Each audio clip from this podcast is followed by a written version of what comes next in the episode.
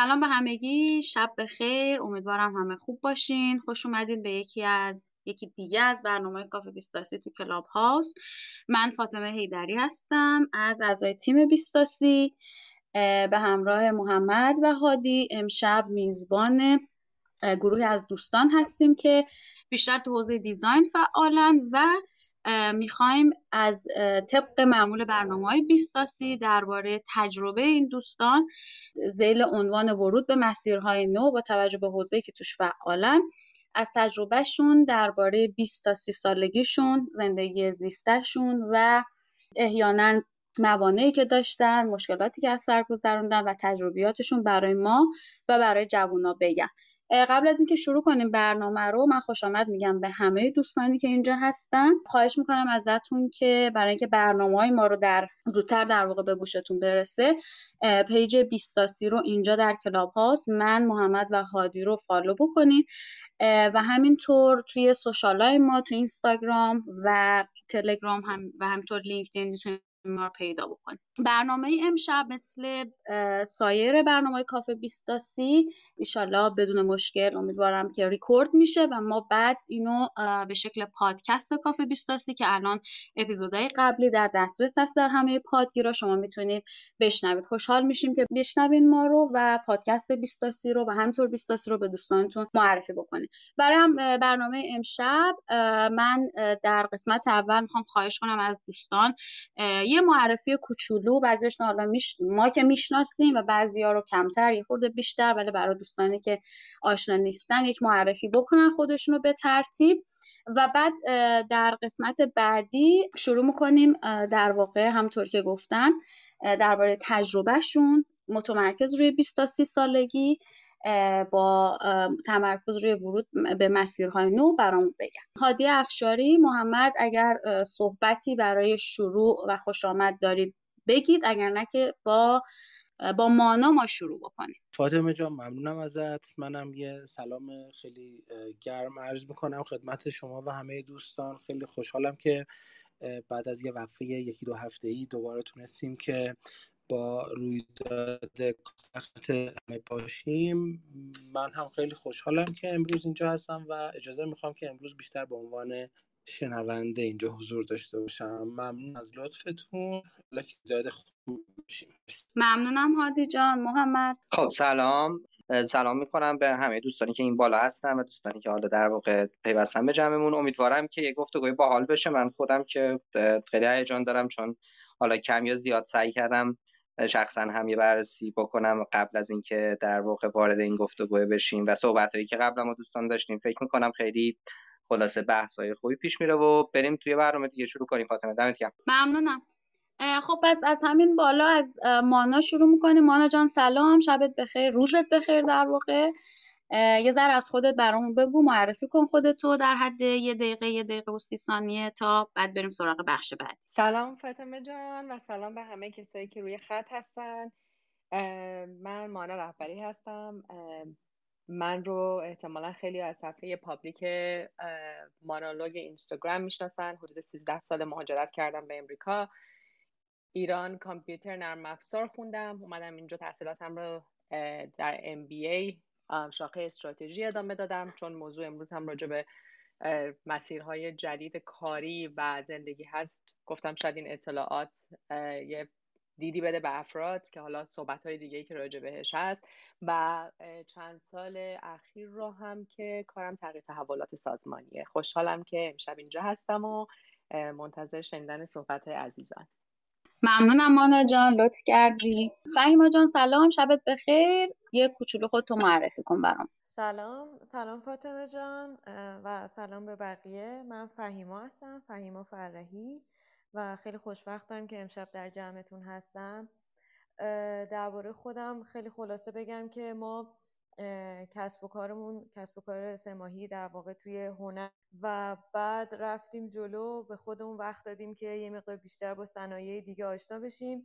و الان متمرکز هستیم روی اینکه از تکنولوژی استفاده بکنیم توی هنر و شاید امشب بتونیم راجع به این موضوع بیشتر با هم دیگه صحبت بکنیم و حالا چیزهایی که ما فهمیدیم دستاوردهایی که به دست آوردیم رو با دوستان به اشتراک بذاریم. ممنون خیلی هم عالی فهیما جان.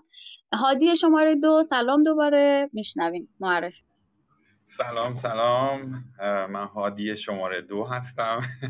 هادی ابن الدین. من تو با توجه به چیزی که اول صحبت ها گفتیم این تروه این که رو چه موضوعاتی متمرکز بشیم من از 20 تا 30 سالگی می‌خوام بگم باید بگم که آدمی بودم که تو اون برهه وحشیانه از این شاخه به اون شاخه پرواز کردم نه پریدم یا تغییر مسیر بدم فقط.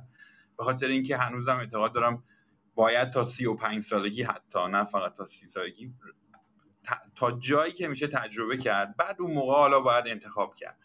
ولی خیلی از دوستان و همکارای من منو به عنوان یک طراح designer حالا چند سال اخیر رو به عنوان یک systemic designer کار کردم و قبلش هم به طراح خرید سرویس کار می‌کردم. خیلی خوشحالم که امشب اینجا رو می‌خوایم گفتگو ممنونم حالی جان خیلی هم عالی. دمت گرم. حالا از اون پریدنات بعد جلوتر برامون بگو که ما می‌خوایم بشنویم و همینطور جوانتر سینا سلام. شبت بخیر. میشنویم معرفی تو رو. سلام به همه.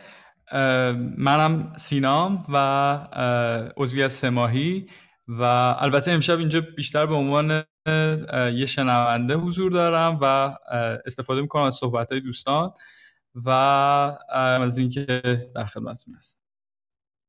ممنونم سینا جان. بریم سراغ سروش. سلام شبت بخیر. یه معرفی کوچولو هم از سروش بشنویم. سروش سلام شبتون بخیر. خسته نباشید همگی. خیلی خوشحالم که در خدمتتونم. فقط طبق عادت اول چک کنم که صدای منو به خوبی دارید یا نه.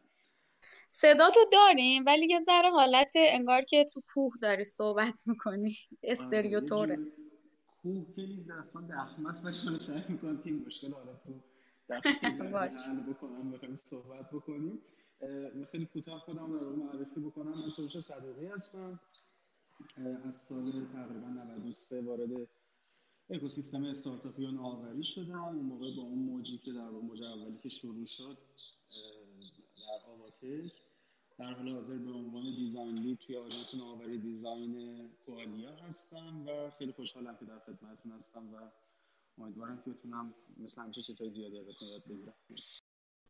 ممنونم سروش جان. بریم سراغ کاوه سلام کاوه شبت بخیر. ما امشب یه ذره بیشتر از بقیه به تو زحمت میدیم چون بچه ها رو یه تعدادشون رو تو بیشتر می‌شناسی یه جاهایی می‌خوایم ازت خواهش کنیم که تو هم یه سوالاتی ازشون بپرسی. حالا قبل از اون خودت یه معرفی بکن بر دوستانی که نمیشناسنت تا بریم سراغ بقیه برنامه. سلام فاطمه جان سلام بچه های عزیز برام خیلی خوشحالم که این با این ترکیب الان اینجا حضور داریم. چون همه آدمایی که عکسشون اینجا هست من از یک جایی باشون آشنا شدم و واقعا هم از اعماق قلبم دوستشون دارم. تک تکشون رو با, با همشون داستان دارم. من کاوم 38 سالمه و در دوره 20 تا 30 سال زندگیم یادمه که داشتم فکر می‌کردم که کار بکنم و کارهای زیادی رو امتحان کردم. از مهندسی شیمی گرفته تا داروسازی و بعدش هم صنایع غذایی و استارتاپ ها این مسیر بود که 20 تا 30 من تشکیل می‌داد و امشب هم هر کمکی از دستم بر بیاد هستم. من آژانس دیزاین نوآوری کوالیا رو بعد از تجربیاتم توی اکوسیستم استارتاپی درست کردم. با مجموعه های مثل یونیدو و سازمان ملل داریم سعی می‌کنیم اکوسیستم استارتاپی ایران رو یه کمی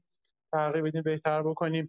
و ایده های آموزشی و یادگیری هم بعد از اینکه رفتیم علوم شناختی خوندیم در قالب مدرسه امکان داریم با بچه ها تست می‌کنیم. عالی ممنونم. کاوه جان خیلی مفید و مختصر. رامین سلام. شبت بخیر. ممنون میشم تو هم یه معرفی کوچولو از خودت بگی برام.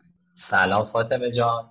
سلام به شما و همه دوستانی که اینجا حضور دارن چه به عنوان صحبت کننده چه به عنوان کسانی که اون پایین دارن گوش میدن.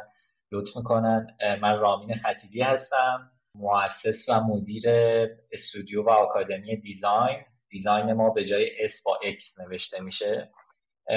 تخصص اصلیم طراحی محصولات دیجیتال و حدودا از سال 91 در این حوزه دارم فعالیت می‌کنم. قبلترش هم حالا کارهای متنوع و مختلف دیگری می‌کردم. از سال 96 آکادمی دیزاین رو با این روی کرد که یه تغییری در کامیونیتی طراحان محصول به وجود بیارم ایجاد کردم. این تغییرم سعی کردم با نوع آموزش متفاوت ایجاد بکنم و سال 97 هم یه استودیویی رو بنیان گذاشتم که بتونیم سرویس طراحی و توسعه محصولات دیجیتال به باقی شرکت ها و سازمان ها بدیم و دیگه از این زمان ها دیگه متمرکز روی این کارها دارم پیش میرم. عالی ممنونم ازت. مرسی از همگی. خب بریم سراغ بخش اصلی. محمد یه مقدمه ای داره. می‌خوای مقدمت رو بگو تا بعد دیگه کم کم بچه ها شروع کنن از تجربهشون از 20 تا 30 سالگی و مسیرهای نوعی که اثر گذروندن چالش هایی که داشتن و فرصت هایی که احیانا به سبب این تجربه ها و این خطر کردن ها اثر گذروندن بر... مرسی ممنون. خب مقدمه من چیه؟ مقدمه من برمیگرده به دلیل اصلی که اصلا یه چیزی ماهیتی به اسم 20 تا 30 شکل گرفت. اونم این بود که تقریبا خب از بیش از 7 سال پیش که ما خودمون یعنی من و فاطمه دهه سوم زندگیمون رو گذروندیم و بعد یه نگاه به عقب کردیم و شروع کردیم خلاصه یه مقدار به فارسی سخت در مورد فرصت هایی که می‌تونستیم تجربه کنیم و حالا به هر دلیل تجربه نکردیم یا کسی نبود بهمون بگه در مورد خودمون حرف زدن. فکر کردیم که خب خوبه حالا اون خلاصه توصیفات به فارسی سخت رو برگردونیم به یه اقدامی یه کاری انجام بدیم. این کار شد همین حکایت 23 که یکی از مهمترین در واقع مسائلی که همیشه توش صحبت می کردیم برای مخاطب خاصی که تو بازه سنی حدوداً 17 18 ساله تا 34 5 ساله بودن. حالا می‌دونم که در بازه بازه ولی یه ویژگی مشترک احتمالا همشون دارن اونم دوره گذار از دوران نوجوانی و کودکی و خونه پدر و مادر به دوران بزرگسالی و نیمه دوم عمرشونه. این بود که توی این دوره به خصوص از اون اولاش نسبت بین مسئولیت و در واقع اختیار به هم می‌خوره و آدما فرصت اینو دارن که انگار بعد از دوران کودکیشون یک بار دیگه فرصت اینو یعنی این یک بار دیگه این امکان رو داشته باشن که با ریسکای به نسبت کمتری در مقام مقایسه با دوران بزرگسالی و حالا اصطلاحا نیمه دوم عمرشون به قول هادی وحشیانه حالا اگر وحشیانه رو من درست شنیده باشم حالا یه لحظه شک کردم از این شاخه به اون شاخه بپرن تجربه کنن فضاهای جدید رو ببینن ریسک کنن شکست بخورن زمین بخورن بلند چند زایشن فوش بخورن. خلاصه تجربه های متنوعی داشته باشن که اینا نهایتا منجر به این میشه که تنه درخت زندگی زیستشون فر بهتر و خلاصه قوی تر بشه. و خب این چیزی بود که ما احساس کردیم که تا قبل از اون یعنی حالا تا قبل از دوران دانشگاه یا حتی توی چهار سال دوران دانشگاه خیلی کم نهاد آموزش خیلی کم پدر مادرها خیلی کم رسانه ها آدما رو تشویق می‌کنن که در واقع خودشون رو در معرض اینجور تجربه مختلف قرار بدن. و اساسا شاید صحبتی که ما و این دوستان یعنی تیم بیستاسی و بعد مجموعه دوستانی که اینجا هستن در موردش صحبت کردیم این بود که خب خوبه بیایم یه ذره در مورد این قصه ورود به مسیرهای نو صحبت بکنیم. که البته ما کاملا آگاهیم نسبت به این موضوع که این ورود به مسیرهای نو لزوما فقط مخاطبش بچه های 20 تا 30 سال اصطلاحا نیستن. ممکنه یه آدمی هم مثل من و حالا کاوه که دیگه یه سن و سالی از همون گذشت من کاوه من فکر می‌کردم تو خیلی از من بزرگتری. خیلی خوشحال شدم که الان همسنیم. آره. 38 که زیر هنوز جوان حساب میشه. آره خب حالا به هر اون که شکی نیستش. ولی می‌خوام بگم که حالا شاید یه آدمایی که ذره سن سالشون هم داره میره بالاتر یا حتی آدمایی که سن کمتر دارن قطعا این تجربه رو می‌تونن داشته باشن. ولی ما مخاطب امشبمون به طور خاص بیشتر تو اون بازه سنی هولوش 17 18 سال تا 34 5 سالن و اینکه این دوره فرصت های زیادی رو تو دل خودش به دلایل مختلفی داره که آدما می‌تونن تجربه ورود به مسیرهای متفاوت و نوعی رو داشته باشن که احتمالا تبدیل میشه به یه سری یا حالا سرمایه هویتی یا فرصت هایی که در واقع کیفیت زندگیشون رو توی بزرگسالی می‌تونه به شدت بهبود بده یا خلاصه زندگی زیسته منحصر به فرد خودشون رو احتمالا داشته باشن. و در نتیجه من می‌خوام از همین جا شروع بکنیم. حالا با توجه به پیوستن دوستان به جمع از این سوال شروع کنیم که چرا اساسا این حرفی که هادی شماره دو زد خیلی مهمه. اینکه آدما احتمالا تو این دوره تجربه ورود به مسیرهای متفاوت و نو داشته باشن. یا به قول عادی از این شاخه به اون شاخه پرواز بکنن. چیه این موضوع مهمه؟ چرا اهمیت داره؟ و بعد حالا بریم جلوتر ببینیم که چطوری می‌تونیم این کارو کنیم. تجربه هر کدوم از دوستانی که اینجا هستن در واقع توی زندگی شخصشون چی بوده؟ و خلاصه احتمالا بتونیم یه مقدار قصه های باحال زندگی زیسته. ی آدمایی که اینجا هستن یه مقدار شیر کنیم با هم دیگه و نهایتا هم آخر برنامه. امیدوارم دوستانی باشن که بتونن بپیوندن به ما و از تجربه خودشون بگن. من سعی کردم خیلی تند و سریع بگم فاطمه دیگه. حالا بقیه‌اش با تو. مرسی محمد خیلی هم عالی. پس بریم سراغ کاوه. شروع کنه از خودش در واقع سوال محمد رو جواب بده و یکی یکی بریم جلو. کاوه جان در خدمت. سوال محمد میشه یه بار دیگه از من بپرسین؟ محمد جان سوالتو یه بار دیگه بپرس. آره نه من یادمه. آره یه ذره یه ذره تند گفتم توضیحات رو. ببین خیلی ساده. می‌خوام یه مقدار در مورد این که چرا اساسا ورود به مسیرهای نو و متفاوت تجربه های متنوع و اصطلاحا میگم عادی خیلی تعبیر من دوست داشتم عادی شماره دو. از این شاخه به اون شاخه پریدن برای یه آدم اصطلاحا 20 تا 30 ساله بسیار مهم و ارزشمند می‌تونه باشه. چی داره مگه توش؟ حالا بعد برسیم به اینکه چطوری میشه. خب من برای اینکه نخوام خیلی تعارف کنم و حاشیه برم بگم بچه های دیگه از من بیشتر می‌دونن من مستقیم بگم که از بچه‌هایی که اینجا هستن من خیلی هاشون در واقع مربیگری می‌گیرم یعنی سوالا می‌برم پیششون. من مانا نقش بسزایی داره در شکلگیری رفتار اخیر من در سازمان و رهبری و این مسائل. و یه مقداری آشناس با روند مسائل ذهنی من. یکی از مسئله های من اینه که با تیپ شخصیتی خاصی که هر فرد داره و با مسائلی که و منافعی که تو اون تیپ شخصیتی هست چطوری می‌تونه بهترین استفاده رو از محیطی که درش قرار گرفته بکنه؟ هر انسانی یک footprint ی داره و یه fingerprint ی داره خب که منحصر به فرده. شبکه عصبی آدما و امواج مغزشون هم همینطور مثل یه fingerprint منحصر به فرده. بنابراین هر کدوم از اونا یک مدل سبک زندگی سبک کاری و 20 تا 30 مختص خودشونو دارن. پس اول از همه بگم که من به هیچ کس نمی‌خوام توصیه بکنم که یک 20 تا 30 خاصی رو طی بکنه. اما از این زاویه صحبت می‌کنم که تجربه من به من نشون داده که عوض کردن موقعیتی که درش قرار گرفتم به من این قدرت رو داده که در تصمیم گیری ها یه مقداری سرعت این تکانهای مغزی بیشتر بشه. یعنی اگه که قراره که یه شبکه مغزی درش این امواج و این در واقع جریان الکتریکی حرکت بکنه تا من بتونم یه تصمیم بگیرم یه رفلکس یه واکنشی قضاوت یا تصمیم گیری داشته باشم این که چند تا جا عوض کردم و چند تا تجربه رو تا یه جای خوبی پیش بردم به طرز قابل توجهی آدم ها رو از هم متمایز می‌کنه. این همون چیزیه که تو کتاب تفکر تند و آهسته ازش به عنوان سیستم یکی تفکر نام می‌برن. سیستمی که خیلی خداگاهانه و چیز نیست. به قول معروف بدون انرژی نیست. و خیلی سریع اتفاق میفته چرا این اتفاق میفته به خاطر اینکه وقتی که شما یه مدتی رو در یک فضایی شروع می‌کنید شبکه های عصبیتون رو سیناپساش رو رشد میدین. اینا یاد می‌گیرن یه کاری رو مثل رانندگی مثل یه نقشی در یک سازمان مثل یک رولی در یک هایرارکی. بعد شما آماده این که اینو دیگه نگهش دارین ساستینش بکنید بعد می‌تونید برید یه جای دیگه یه شبکه های دیگه ای رو فعال بکنید چون زیر فشار و زیر چالش همونطوری که دیدی میگن استخون زیر فشار استخوانزایی می‌کنه به خاطر همین می‌برن زیر وزنه و کسایی که فیزیوتراپی می‌کنن.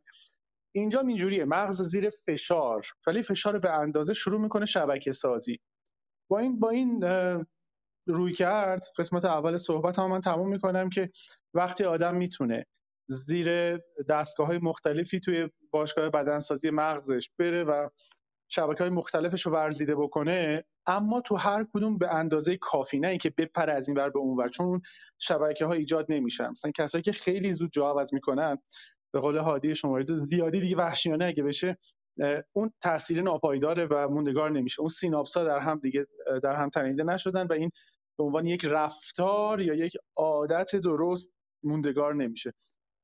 در جواب سوال تو من خیلی لذت بردم از اینکه هر سه سال و نیم در 20 تا 30 خودم جامو عوض کردم. سه سال و نیم توی فضای دارو بودم. سه سال و نیم رفتم تو فضای غذا بعد سه سال و نیم هم رفتم تو فضای تک. حالا همینجا کوتاه صحبت بکنم که دورای بعدی بیشتر توضیحش بدم. عالی. دمت گرم.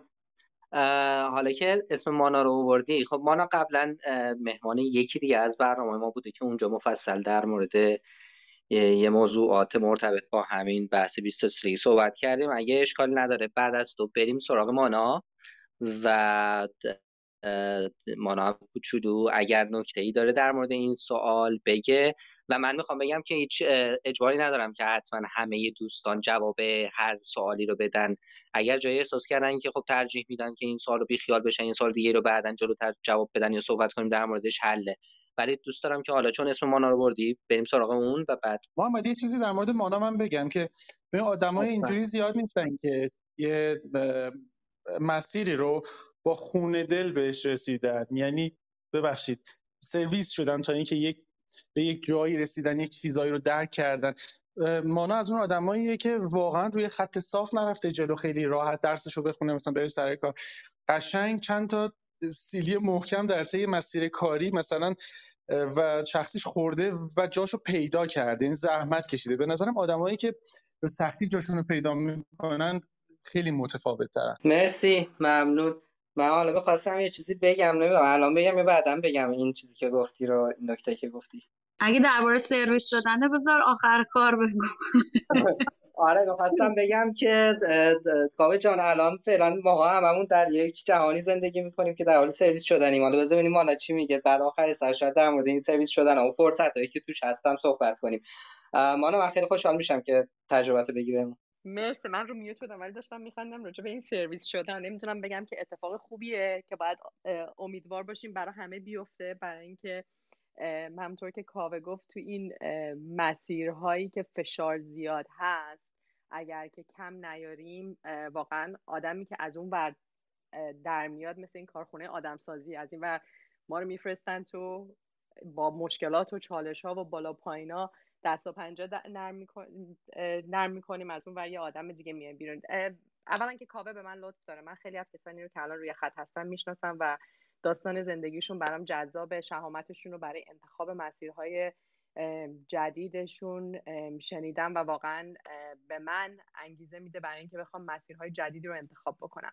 بیستاسی برای من چطور بود؟ همونطور که داشتی صحبت می‌کردی فکر می‌کردم. می‌تونم بگم که خیلی گیج کننده بود. برای اینکه خیلی چیزهایی رو که دورورم می‌دیدم حالا چه از نظر ارزش ها بود باورها بود مسیرهای زندگی بود خیلی برای خودم انتخاب نمی کردم می‌دونستم اینا رو نمی‌خوام ولی از اون برم نمی‌دونستم چی می‌خوام. و برای اینکه خیلی وقتا ما بدونیم چی می‌خوایم نیاز داریم که یه نفر مثل الگوی رفتاری جلومون باشه. یه نفر رو ببینیم که بهمون به انگیزه بده و بگیم که خیلی خوب این مدل زندگیه که من میپسندم و من تو بیستاسی نمی‌تونستم این رو پیدا بکنم. خب دانشگاه مرکز ایران کامپیوتر خوندم. چهل واحد از درسم مونده بود که تصمیم گرفتم از دانشگاه بیام بیرون. و می‌دونم که احتمالا تا دو سه سال هیچ کس از این جریان خبر نداشت حتی خانوادم اون موقع زمان کامپیوتر درس می‌دادم. از توش خوب پول در می آوردم باهاش هم خوشحال بودم. اصراری هم نداشتم که حالا حتما این مدرک رو داشته باشم. تا زمانی که تصمیم گرفتم از ایران بیام بیرون و مهاجرت کنم و اونجا بود که وکیل به من گفت تو تا زمانی که لیسانس نداشته باشی نمی‌تونی اقدام بکنی برای هیچ کشوری. برای اینکه پوینتت کمه. اون عدد رقم ها رو با هم جمع می‌کردن می‌گفتن که آیا می‌تونی مهاجرت کنی یا نه. و این موجب شد که من دوباره تو سن 27 سالگی برم کاردانی به کارشناسی امتحان بدم و بشینم سر کلاس با کسانی که 7 سال از من کوچیکتر بودن. و کار راحتی نبود.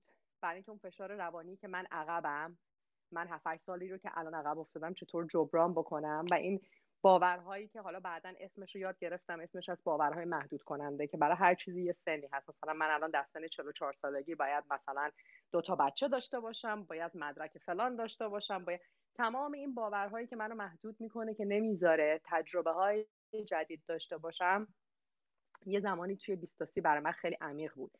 ولی از اون بر هم به دلیل این روش غیر سنتی که یا روش غیر معمولی که مسیر زندگی من تو بیستاسی جلو پای من گذاشت موجب شد که تمام اون باورها شروع بکنه به شکستن. که اینکه حالا 27 سالگی لیسانس تو بگیری و بعد 35 سالگی فوق لیسانس بگیری بعد 40 سالگی کار عوض بکنی هیچ کدوم از اینا نمی‌تونه جلوی اون مسیری رو که من برای خودم توی زندگی انتخاب کردم بگیره. و بخواد من رو محدود بکنه. یعنی این رابطه سن با اینکه من می‌خوام تو زندگیم چیکار بکنم برای من خیلی راحت به هم ریخت و می‌تونم بگم فرو پاشید و, و چقدر خوب. برای همین وقتی که برمیگردم به عقب توی 23 فشار روم زیاد بود. برای اینکه هنوز داشتم بین مسیر خودم و مسیری که بهم به می‌گفتن که باید مسیر باشه یکی رو انتخاب می‌کردم. ولی می‌تونم بگم سختی های همون دهه موجب شد که من تو دهه بعد خیلی زندگی رو ازش لذت ببرم با وجود تمام سختی ها و چالش هاش می‌دونم که محمد جواب سوال تو نبود ولی چیزی بود که با توجه به صحبت های تو و کاوه به ذهنم رسید که با بچه ها شیر بکنم و گوش میدم. محمد فکر کنم میوت هستی. من محمد صداشو دارم میشنوم. خب ادامه بدیم دیگه. مرسی مرسی مانا. حالا بعد جلوتر میریم و حالا در واقع یه مقدار وارد تجربیات جزئی تر مستاقی میشیم. فهیم می‌خواید حالا توی این ترتیب دوستانی که اینجا هستن تو حالا یه ذره قصه خودتون رو بگی؟ و در واقع چرایی این موضوع؟ آره حتما. من مانکه داشت حرف می‌زد همچه داشتم به خودم فکر می‌کردم و هی رفتم عقب باشه گفتم از کجا باید بگم. خیلی خلاصه بخوام بگم من دهه در واقع 20 تا 30 سالگی از یکم قبلتر دوران تینیجری اینطوری شروع شد که من توی خانواده خیلی کلاسیک و سنتی بزرگ شده بودم. سنتی به معنای رفتاری. دختر پسری کنترل کردن نگران این که مثلا تو جامعه یه موقع بلای سرت نیاد به عنوان یه دختر و اینها.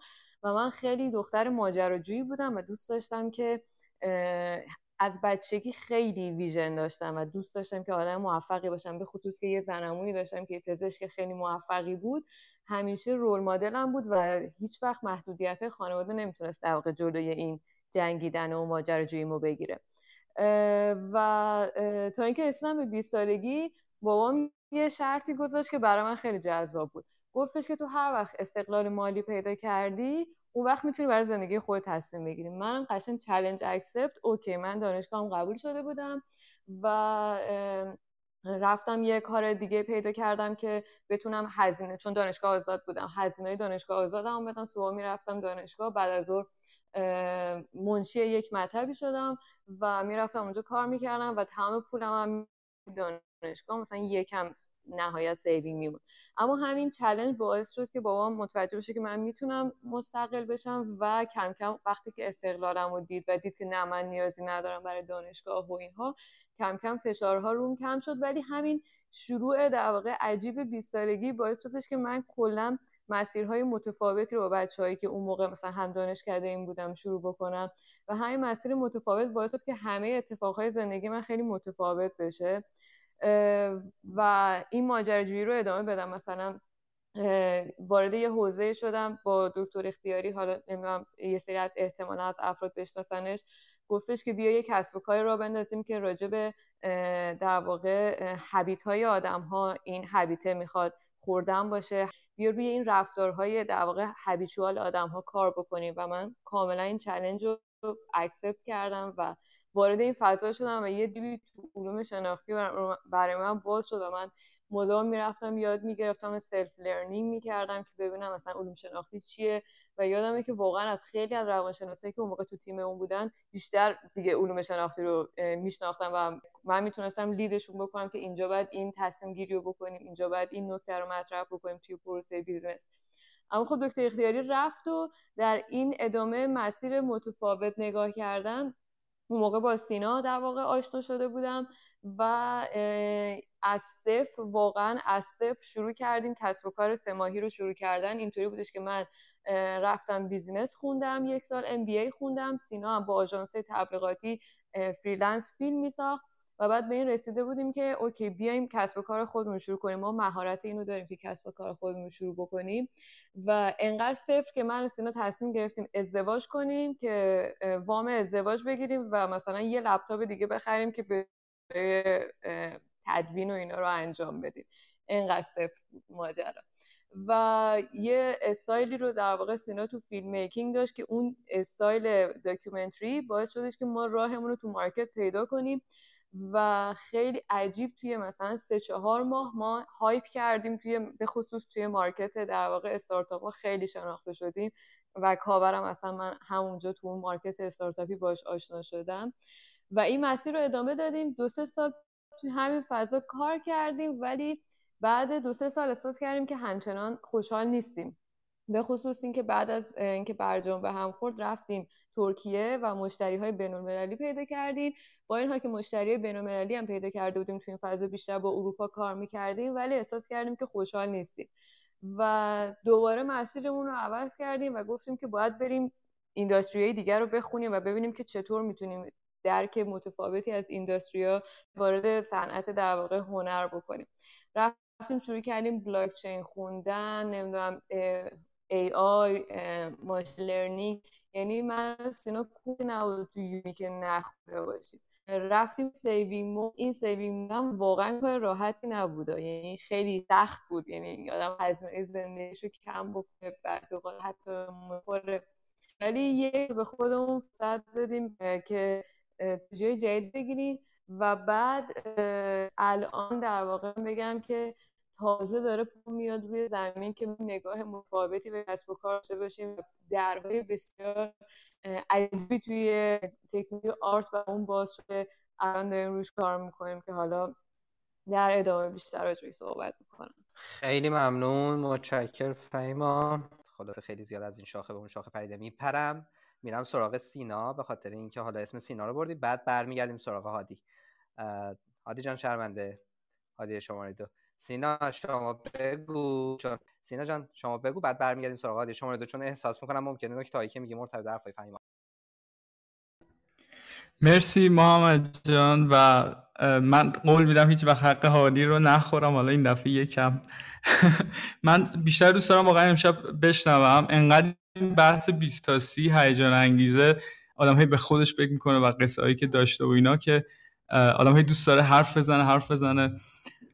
تقریبا اتفاق خیلی مسیری که من و فهیم با اومدیم خیلی از یه جای به بعد دیگه تقریبا زیادی شبیه هم شد و یعنی یه جوری که شاید مثلا توی 6 7 سال گذشته ما با هم دیگه نبودیم با هم دیگه فکر نکردیم و نمی‌دونم چقدر نکته مثبتیه ولی مسیرمون این بوده. من قبلش از این شاخه به اون شاخه پیدم من دقیقا 21 سالگی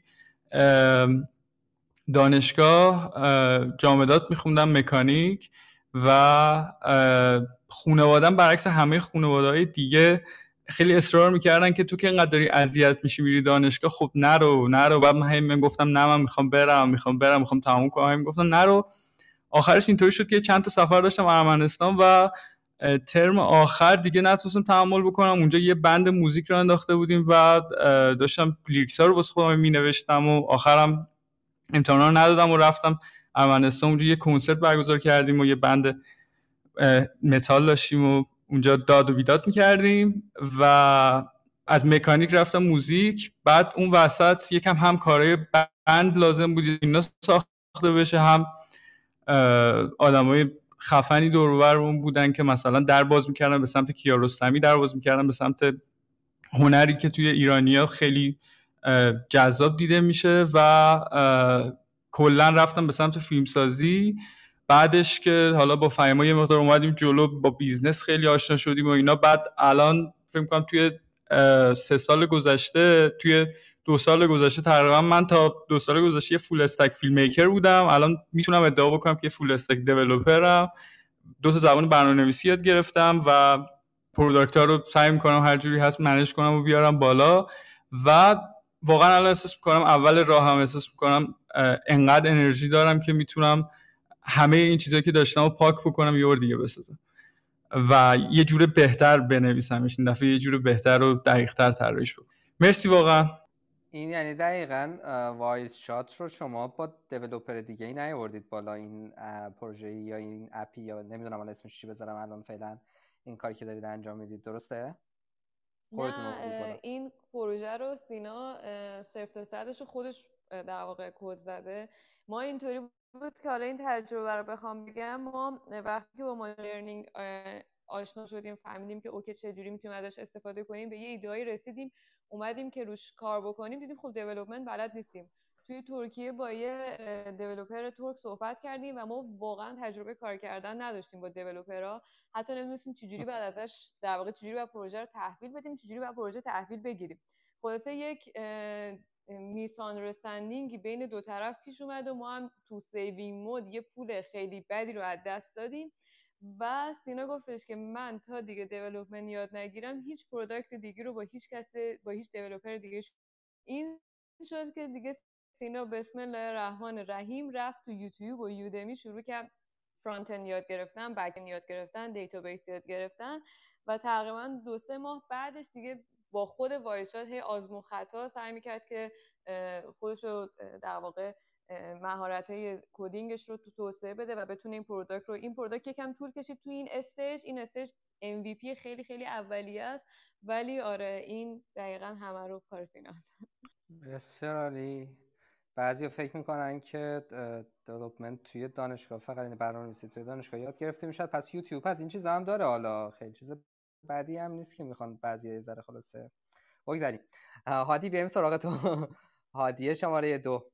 برگردیم رو شاخه هادی ببینیم که هادی چیکار کرده که میگه که من وحشیانه از این شاخه به اون شاخه پرواز می‌کرد ببینیم قصه رو من از همون حدود سن و سالی که گفتین 17 18 سال شروع می‌کنم که من وقتی که دیپلممو گرفتم دیپلمه یعنی اون موقع سیستم اینجوری بود که سال یازدهم الان میشه دیگه. بهشون گفتن دیپلم و با معدل کتبی زیر ده معدل کتبی دیپلم. من 9 و 39 معدل اون یکیش که نمی‌دونم حالا چه حسابش می‌کنم 15 و خورده ایه. ولی توی این وضعیت من دیپلم رو تموم کردم و گفتم من درس ادامه نمی‌خوام بدم اصلا به نظر میاد من ساخته نشدم واسه درس یا مدرسه ساخته نشده برای من.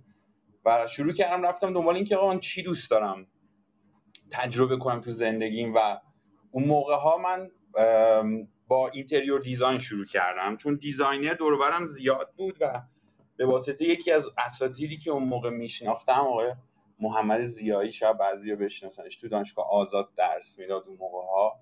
رفتم سر کلاس های این آدم و با مبانی دیزاین و اصلا زیبایی شناسی و این داستان ها آشنا شدم. رنگ یاد گرفتم ازش و این داستان ها شروع کردم. وارد فضای ویژوال دیزاین شدم. یکی از اولین پروژه هایی که انجام دادم ویژوال آیدنتیتی خیلی ساده و ابتدایی یک باشگاه ورزشی بود. که متمرکز بود بر سلامت و شادی. یعنی یه تفاوت اساسی داشت با بقیه ورز... باشگاه ورزشی که اونا رو ورزش و بدنسازی و مثلا ورزش هاردکور و این داستان ها کار می‌کردن. اکثرا این باشگاه اومده بود روی سلامت و شادی مانور می‌داد و اصلا تجهیزات نداشت. ما من به کمک همین استادم براش مثلا ویژوال آیدنتیتی طراحی کردیم و این اولین پروژه دیزاین من بود که باهاش یعنی با واقعا از دیزاین پول در آوردم و یه کار انجام دادم. اما دقیقا همون موقع ها من وارد یک رابطه ابیوسیو رومانتیک شدم و وارد یک برهه افسردگی خیلی جدی شدم. حدودا سه سال من از خونه تقریبا بیرون نمی اومدم و به شدت درگیر تفکرات خودم و تخیلات خودم بودم. اما تو اون سالها و از سالهای قبل شروع کردم. من از حدود 14 سالگی می‌رفتم سر کلاس های مصنوی خانی پیش آقای علی اصغر بیانی و هر هفته برنامه بود و اون سالها تنها کاری که می‌کردم همین بود. می‌رفتم دوشنبه ها سر کلاس استاد و تقریبا هم فقط شنونده بودم. تنها کاری که می‌کردم مشاهده جهانی بود که دوربرم با سرعت زیادی جاری بود و همه چی داشت اتفاق میافتاد. اما من اصلا دلم نمی‌خواست برگردم تو اون دنیاه و می‌دونستم هم زندگیم با ارزش از این حرف که بخوام تمومش کنم. یعنی ترجیح می‌دادم واقعا ادامه بدم.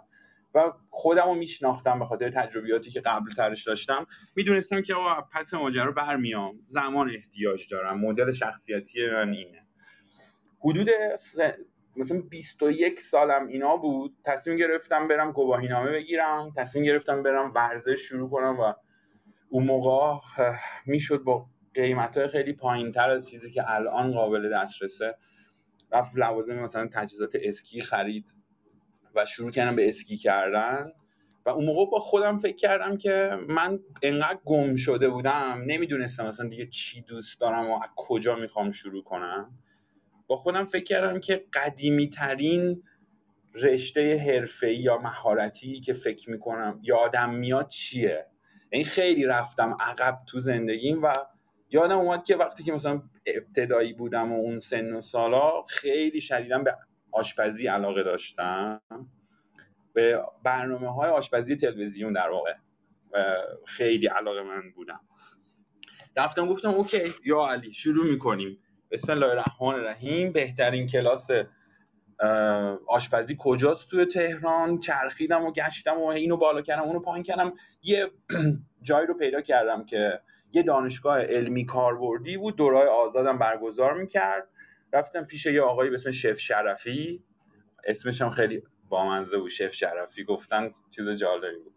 و شروع کردم آشپزی یاد گرفتن. حدودا 400 ساعت آموزش آشپزی دیدم و از نظر تئوریک و مدرک یادگیری که داشتم رسیدم به مرتبه شف دو سوسیه. شف سوس. تو تقسیم بندی حرفه‌ای آشپزخونه های به خصوص چهار ستاره به بالا یا حالا آشپزخونه ای که ستاره میشلین داشته باشه یه همچین جایگاهی هست. و اون موقع فکر اوکی میرم شروع می‌کنم رستوران خودم رو می‌زنم و میتره کنم و حالش رو می‌برم و ایول و اه دوباره یه خونی تو رگام جریان پیدا کرده بود. چند سالی این انرژی فقط اندوخته شده بود و فقط شاهد بودم و دلم می‌خواست برگردم بزنم بهتر کنم. رفتم دیدم واه چقدر آشپزی کار سختیه و بیخیال شدم. گفتم آقا من اوکی آشپزی دوست دارم رستوران خودم رو راه نمیندازم. من سواد دیزاین دارم. من دیزاین بلدم. با آشپزی قاطیش کردم و وارد فضای شغلی شدم که بهشون می‌گفتن استارتر رستوران. بهش راه اندازای رستوران. از طراحی منو گرفته تا تربیت سرآشپز و کمک آشپز و اینا تا حتی طراحی اینتریور یه تیمی داشتم. تونستم با توجه به روابطی که داشتم تشکیل بدم که ما اینجوری پروژه رستوران انجام می‌دادیم. از بهترین پروژه هایی که انجام داده بودم سمت خیابون زفر یه رستورانی بود به اسم چوپی که دیگه وجود نداره و ما یه روش باستانی کباب کردن ایرانی رو احیا کردیم. یه جورایی که کباب درست کردن کباب های گوشتی و حالا سبزیجاتی توی تنورای نونوایی بود. و توی اون فضاها داشتم کار می‌کردم که گفتم بذار یه ذره من توی این داستان آشپزی عمیق‌تر بشم ببینم چیکار دارم می‌خواد بکنم. اومدم برم خارج از ایران که اولین اتفاقاتی که اون سال افتاد. یعنی اولین چیزا بود. اون یهو ارز چند برابر شد. و یعنی ارزش ریال یهو سقوط کرد به شدت و برنامه خارج رفتن کنسل شد. من این بین با یه دوستی آشنا شدم که مهندس ساختمون ساز بود و خیلی آدم inspiring ی بود واسه من. به اسم سعید بهترین دوست زندگی می‌تونم بگم. اون آدمه هنوزم. و این گفتش که آقا به واسطه یه تعاملی که من با یه آدم کار می‌کنم اونم اسکی باز بود. من یه مدت رفته بودم توی کافه تو پیست اسکی شمشک کار می‌کردم. اینجوری هم بود کارم که پنج شنبه صبح می‌رفتم تا پنج شنبه میموندم اونجا. پنج شنبه شب با بچه ها برمیگشتم تهران. یعنی تو کوه رسما زندگی می‌کردم. اونم دمای مثلا منفی زیر منفی یعنی زیر صفر. اونجا من با سعید آشنا شدم. رفتم سر ساختمون شروع کردم با سعید کار کردن. یعنی رسما هم سر ساختمون کار می‌کردم. آجر بالا پایین می‌کردم. جوشکاری یاد گرفتم و کارهای بدنی سخت خیلی دلم می‌خواست اون موقع انجام بدم. احساس می‌کنم انرژی زیادی دارم. رفتم تو اون فضا و یه روز یادم نمیره داشتیم پله یه ویلایی رو با سعید میساختیم. من جوری که سعید من فکر کنم می‌خوام برم دانشگاه و مدرک دلم می‌خواد داشته باشم. مثلا می‌خوام اینو تجربه کنم ببینم دوست دارم یا نه. و 24 سالگی تصمیم گرفتم که کنکور بدم. و حالا پیش دانشگاهی رو قبلا گذرونده بودم به یه نحوی به خاطر اون از ایران رفتن چون به فکرش بودم باید 12 سال مدرسه رو تمام می‌کردم. اون موقع رفتم کنکور دادم و دقیقا منی که با معدل زیر ده دیپلم و فارغ و تحصیل شده بودم رتبه 23 کشوری شدم توی کنکور هنر و رتبه 16 زیرگروه هم شدم و دانشگاه تهران رشته طراحی صنعتی قبول شدم. اما اونم باز ترم پنج من ولش کردم. به خاطر اینکه دیدم انقدر فضای دانشگاه به شخصیت من نمی‌خوره که بابا بیخیال این حرفا چیه؟ service design رو اون موقع یاد گرفتم و شروع کردم کسب و کار خودم راه‌اندازی کردم. من اون موقع تو خیابون کارگر بالای میدون انقلاب یه استودیو راه انداختم. open studio بود. maker space بود در واقع. مدل مشابهش در واقع مدل کامل و عالیش در حال حاضر مجموعه زرافه است که بالای میدون هفت تیر فکر کنم فعالیت می‌کنن. یه چیزی شبیه به اونو خیلی تو اشل جمع و جورتری برای بچه های design راه‌اندازی کردم. و تو همون فضاها که داشتم کار می‌کردم design انجام می‌دادم یاد می‌گرفتم و workshop می‌رفتم کم کم network م تو فضای service design هی بزرگتر بزرگتر شد و به واسطه همین داستان وارد اکوسیستم استارتاپی شدم. و خیلی اتفاقات مختلفی داشت واسم میفته اینا همه اتفاقاتی که اینجا تازه من دارم می‌رسم مثلا به 27 سالگی این حین هم انواع رشته های ورزشی رو تجربه کردم یه دستی به نوشتن بردم باز دوباره سعی کردم برم ببینم سرویس دیزاین به درد رستوران ها و آشپزی می‌خوره یا نه. شکست خوردم. شکست بدی هم خوردم و یعنی خیلی پول از دست دادم و اون سالها واسه من تکسینگ بود به اصطلاح خارجی ها سنگین بود و سخت بود. و واقعا به قول کاوه خیلی حرف خوبی زد که اینا اصلا نسخه های عمومی نیست که آدم بیاد تعریف کنه. به خصوص من میام خیلی هیجان انگیزم تعریف کنم یه جوری چیز بکنم که خفن جلوه پیدا بکنه. ولی خلاصه مطلب این که این داستان سرویس دیزاینر که توش عمیق تر شدم نسبت به هر کار دیگه ای منو رسون به فضای استارتاپی. و اونجا دقیقا همون من با کاوه آشنا شدم. کاوه شخصیت کلیدی به حساب میاد تو گفتگو به خصوص بچه ما بچه های سماهی چون منم الان عضو سماهی هم و دقیقا به واسطه کاوه من با سینا فهیما آشنا شدم و دیدم که چه ای و چینا چه من اگر یه آدم اکستریم اسپورت بازی بودم که خیلی تو در و دیوار میخوردم و همش دست و پام شکسته بود و تو کار و این ها سینا و فهیما ورزشکارای اتلتیک مثلا المپیان بودن مثلا از اینا که میرن تو المپیک مثلا مدال می‌گیرن. عمیق بودن جدی بودن حرفه‌ای مستقیم می‌رفتن جلو و موانع رو هر چی که بود می‌زدن کنار. و این از این شناختی که از همدیگه پیدا کردیم دوستی ما شکل گرفت و دو سالی بود که ما همدیگه رو میشناختیم و الان هم که مدت کوتاهی چند هفته ایه که با همدیگه هستیم. منم افتخاری رو پیدا کردم که به عنوان هم بنیانگذار سماهی و وایس شات خودمو بتونم معرفی بکنم و رسیدم به اینجا که الان حدود 33 سالمه و می‌تونم بگم بازم تو adventure م و بازم دلم می‌خواد که adventure امو ادامه بدم و کلی چیزای دیگه. ببخشید من فکر کنم خیلی طولانی تر از بقیه حرف زدم. گفتم یه ذره بگم که از این شاخه به اون شاخه پرواز کردن یعنی چی؟ نه کار خوبی کردی. به حال ما همیشه دنبال کیسایی مثل تو این به عنوان آینه عبرت بزنیم جلوی آدمو بگیم ببین اینجوری هم میشه حالا زندگی کرد یا به دنیا نگاه کرد. و خلاصه چیزی که من از حرفات فهمیدم اینه که تو هنوزم نمی‌دونی وقتی بزرگ شدی می‌خوای چیکاره بشی درسته؟ ببین الان بعد از این کوتاه جواب بده خدا وکیلی. آره آره بعد از این مدت به در و دیوار خوردن یه نوع مهم می‌دونم. خیلی چیزها رو می‌شناسم می‌خوام باشم. ممکنه دقیقا تعریف نداشته باشم که چی می‌خوام ولی خیلی چیزها رو می‌دونم که نمی‌خوام. و این به نظرم دستاورد خودش خیلی بزرگیه. دمت گرم مرسی. خب بریم از جلو. سروش رامین موندن. سروش فکر کنم اگه درست حافظم یاری کنه 29 سالشه. توی این جلسه اخیری که با هم داشتیم فهمیدم که یکی از مشتری ها و مخاطبای ما بود در سالهای گذشته. واقعیتش من اصلا هیچ یادم نمیاد کجا دیدمش چجوری بوده اصلا چی گفتیم چی شنیده از ما. ولی خب حالا که دیگه خلاصه یکی از مهمونای ماست. فکر کنم مستقیما اگه درست یادم باشه با کاوه خب به طور خاص داره کار می‌کنه. یه معرفی کوچیک از خودش بگه سریع و بعدا بریم سراغ رامینو ادامه بحث. جان در خدمت. ممنونم محمد جان. چیز همه اول کار دستم رو رو کردی. من گذاشته بودم واسه آخر داستان ولی خب حالا. راستش بعد از این حرفای مفصل و جذاب هادی حرف زدن خیلی کار سختی الان دیگه من هر قصه تعریف کنم جذابیت خاصی نداره. و اینکه راستش من رو رامیشون افتادیم. مثل این بچه که مقدار شهر بودن ته کلاس راستش رو بخوایم می‌خوام یکم شیطنت هم بکنم با اجازت. تا الان خیلی من راجع به خودم یه صحبتی می‌کنم ولی می‌خوام بگم تا الان نزدیک 5 6 نفر که صحبت کردیم راجع به این پایان هپی اندینگ شاخه به شاخه پریدنه و این تجربه های جذاب 20 تا سالگی حرف زدیم. من راستش می‌خوام آخر حرفم یکم برسم به اینکه بیایم راجع به همه اون ترسایی که تو این مدت تجربه کردیم یا داریم می‌کنیم حداقل من چون همچنان آخرای این دوره هم هستم. یکم راجع به این صحبت بکنیم که چه فشارهای دیگه ای هم روی آدم میاره این داستان.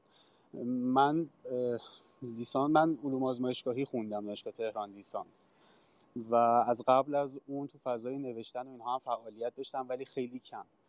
تقریبا تو همون سالا همزمان با اینکه لیسانسم رو شروع کردم خب طبیعتا تو رشته تجربی که زیر شاخه علوم پزشکی بود معلم هم بودم. نزدیک 8 سال تا 9 سال سابقه تدریس داشتم تو در واقع تا آخرین سالهایی که درس می‌دادم نزدیک 7 8 سال شد تو دبیرستان ها و از راهنمایی شروع شده به سوم دبیرستان ختم شد. تو همون ایام به خاطر همون تجربه نوشتن با مجله های مختلفی کار می‌کردم مثل حالا همشهری داستان و همشهری جوان و تو فضای نمایشنامه نویسی که ماحصلش شد دو تا نمایشنامه که توی خانه هنرمندان اجرا شد و نمایشنامه های رادیویی. تقریبا تو همون سالا داستان ورود من به فضای استارتاپی اون موقع با, با آواتک در واقع شروع شد و اولین دیدارهای من و اولین آشنایی من با کاوه که یه جورایی فکر می‌کنم الان یعنی الان که نه, کلا نقش هاب رو بازی می‌کنه و الان هر کدوم از ماها که داریم صحبت می‌کنیم با یه خط تقریبا قوی به کاوه وصلیم و حتی این آشنایی خیلی وقت توسط کاوه اتفاق افتاده و تسهیل شده و کمک کرده. و من در واقع شروع کردم توی اون فضا کار کردن و بعدش دچار یه تو صحبت های هادی هم بوده. یه حس گمگشتگی شدم که اصلا چیکار دارم می‌کنم. تقریبا بهانه این اتفاق تصمیم گرفتن سر این بود که من وارد فضای کاری رشتم شدم و بعد از تقریبا 7 ماه کار کردن تو چند تا بیمارستان و چند تا آزمایشگاه مثل بیمارستان شریعتی و امیرعلم و دو تا از آزمایشگاه های مطرحی که تو تهران بودن و بهار. دیدم به اینجا که نمی‌دونم چی می‌خوام ولی قطعا این رو نمی‌خوام. حداقل درس رو دوست دارم ولی اصلا دلم نمی‌خواد اینطوری کار بکنم یا خودم رو این شکلی جایی معرفی بکنم. یادم تو اون سالا همچنان اگر می‌خواستم خودم معرفی بکنم ترجیح می‌دادم به عنوان کسی که می‌نویسه خودم رو معرفی بکنم نه کسی که مثلا توی بخش بیوشیمی یا آزمایشگاهی داره کار می‌کنه و حتی می‌تونه به عنوان مثلا معاون بخش قرار بگیره تا چند وقت دیگه. این گمگشتگی باعث این شد که من تقریبا یه وقفه دو ساله ای برام اتفاق بیفته حالا کمی کمتر یا بیشتر. و این بود که هی میگشتم که خب من چی کار می‌خوام بکنم؟ یادم شاید چیزی نزدیک به دو تا دفتر صدبرگ برای خودم نوشته بودم. پر از شکلهای مختلف و نمودار و نوشته های مختلف بود که بتونم واسه خودم یه جوری در بیارم که آقا تو چی کار می‌خوای بکنی. و دنبال یه معجون جادویی میگشتم که همه چیزهایی که دوست دارم و انگار کنار هم دیگه بذاره. یه کاری باشه که همه این کارهایی که من دلم می‌خواد بتونم با هم توش تجربه کنم و انجام بدم. خیلی خوشخیال بودم در واقع چون بعد از یه مدتی فهمیدم که انگار باید دست بکشم از یه همچین تصوری تا بعدا این اتفاق شاید برام بیفته. این وقفه باعث این شد که من چندین و چند مسیر رو هی تجربه کنم. از تغییر رشته دادن و انصراف دادن توی همون ترمای اول ارشد گرفته تا وارد یه سری فضاهای کاری شدن که اصلا الان که بهش فکر می‌کنم نمی‌دونم چطوری رفتم تو اون فضاها. حتی یه مدتی دیگه تو تهران نبودم و واسه یه سری کارا می‌رفتم سمت بلوچستان و هرمزگان و جنوب هرمزگان کار کردن. تا اینکه در واقع به یک اتفاق و یک بهانه من وارد فضای علوم شناختی شدم. اینکه اتفاق و بهانه این بود که این آشنایی اتفاق افتاد ولی خب به خاطر همین داستانهایی که من معمولا تهران نبودم درس نمی‌خونم تا نزدیک چهل روزی که به کنکور مونده بود. تو اون چهل روز در واقع این اتفاق افتاد و این قبولیه اتفاق افتاد و من وارد علوم شناختی شدم و به نظرم یه برای من حداقل یه نقطه عطفی بود. از دیدار مجدد با کاوه که شد نتی... یکی از نتایجش شد در واقع شکلگیری همین آژانس دیزاین نوآوری کوالیا که راجبش صحبت کردیم. تا در واقع رسیدن به اینجا که منم شبیه چیزی که هادی گفت تو اون نقطه تونستم یه کاری فقط واسه خودم بکنم که یکم یکم حداقل مسیر رو برام واضحتر بکنم اونم این بود که فهمیدم چه کارایی رو نمی‌خوام بکنم. هنوزم نمی‌دونم دقیقا چی کار دوست دارم بکنم ولی فهمیدم یه چیزایی رو اصلا دوست ندارم که انجام بدم و نمی‌خوام اون سمتی برم. به قول کاوه همیشه میگه که این نگفتنه و منفی ها رو پیدا کردن خودش در واقع یه مدلی از استراتژیه و این شکلی به من کمک کرد این داستان. ولی اون چیزی که اول حرفام هم گفتم ولی تو این مسیر خیلی خیلی اتفاقات سختی افتاد. یعنی دیدن این که تو صحبت های مانا هم بودین احساس این که حالا عقبی از بقیه از خیلی های دیگه ای که مثلا همسن و سال تو بودن یا حتی پایین تر از تو بودن و تو الان می‌بینی که اونا رسیدن به یه سری نقطه هایی که دیگه فاصلهشون با تو دو سه سال نیست. خیلی فاصله معنا داره. یا اصلا مدل دغدغه های یه سری از آدمایی که تا چند وقت پیش کنار بودن به قدری تغییر کرده که اصلا دیگه تو نمی‌تونی بفهمی حرفای اونا رو یا اونا اصلا دیگه نمی‌تونن درکی داشته باشن از دغدغه و حرفایی که تو می‌زنی. یه احساس حتی تنهایی و جدا افتادگی که شاید خیلی از آدمایی که تو این جمع هستن همه آدم ها منظورم کسایی که الان شنونده هم هستن این رو تجربه کردن یا دارن تجربه می‌کنن. یا احساس این که فکر می‌کنی دیگه این تیرایی که داری برمیداری پرتاب بکنی یا شلیک بکنی اینا دیگه آخرین تیراتن. یعنی اگه نشسته نشسته. اگه نشسته انگار که باید برگردی سره رو کچ کنی برگردی عقب و برگردی رو همون نقطه که دوست نداشتی همون زندگی که شاید ازش فرار می‌کردی و دوباره انجام بدی. اتفاقی که برای من حتی تا یه وقتی افتاد. یعنی منی که از آزمایشگاه مثلا فرار کرده بودم بعد از سه سال تلاش کردن برگشتم دوباره و آزمایشگاه که برم مصاحبه که دوباره برم سر کار. می‌دونم آدمایی که اینجا هستن نمونهش هادی که صحبت کرد کاوه و حتی رامین که در واقع الان می‌خواد صحبت بکنه چون می‌دونم این رو تعریف کرده قبلا برام. خیلی از این دست حساب و تجربه ها و اتفاقات سنگینتر و جذابترش رو داشتن و کاش که اینها رو هم برامون تعریف بکنن که حداقل احساس خیلی احساس تنها بودن نکنیم توی این سختی و مسیره.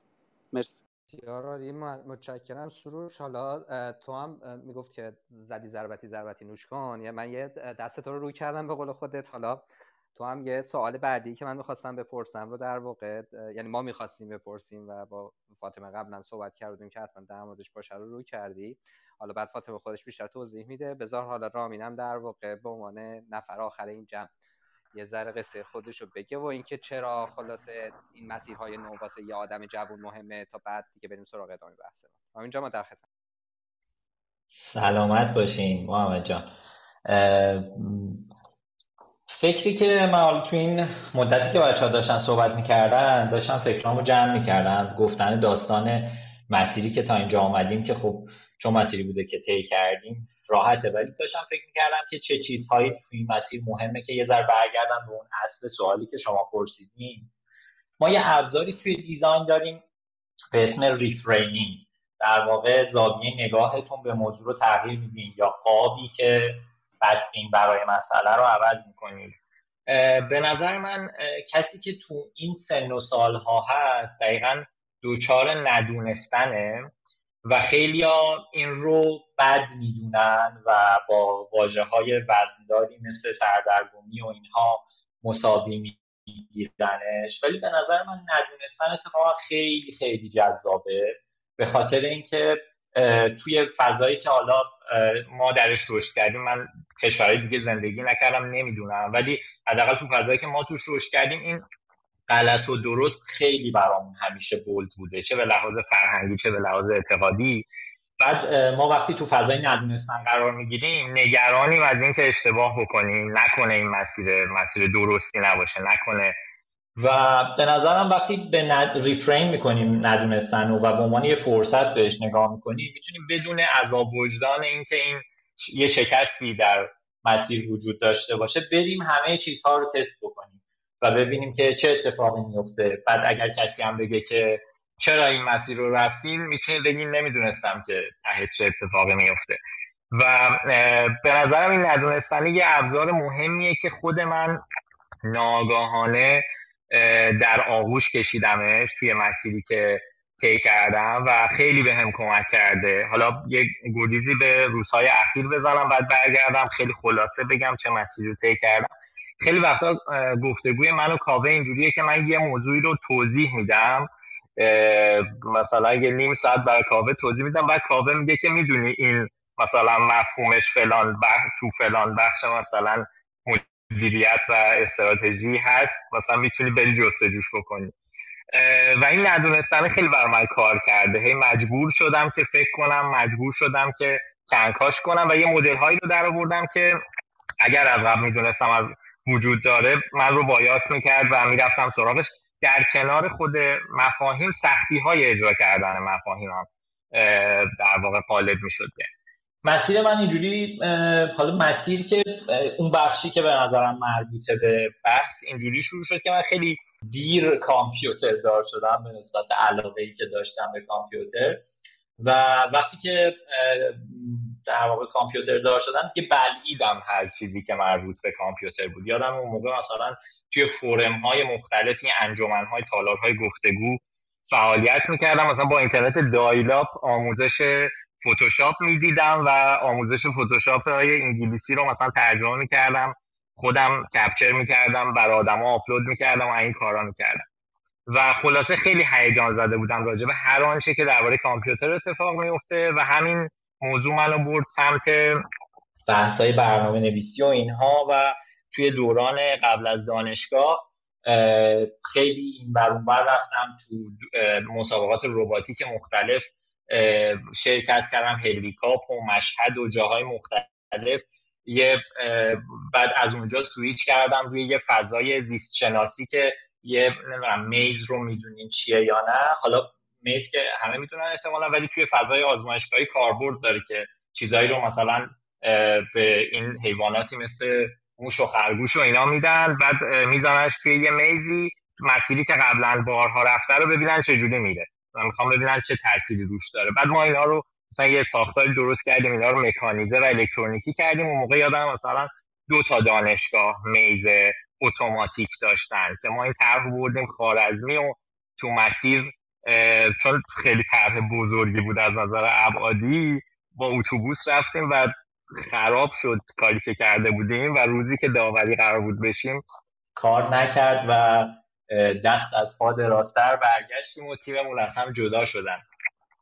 و خلاصه این مسیر بر من اینجوری بود تا اینکه رسیدم به سال کنکور و کنکور دادم. رتبه اون چیزی که می‌خواستم نشد. و تقریبا همه همکلاسی های من رفتن دانشگاه و من ترجیح دادم که حتی انتخاب رشته نکنم و بمونم یه سال دیگه بخونم و خیلی اتفاق تلخی بود به خاطر اینکه تو جمع دوستایی که جمع شدیم همه راجع به انتخاب واحد صحبت می‌کردم. من همش راجع به رتبه این آزمونایی که دارم میدم باید حرف می‌زدم. بعد خلاصه دیگه وارد دانشگاه شدم. دانشگاه تبریز. یه فردی که اینجوریه دوباره دیرم وارد دانشگاه شده. بعد من به شدت هیجان زده.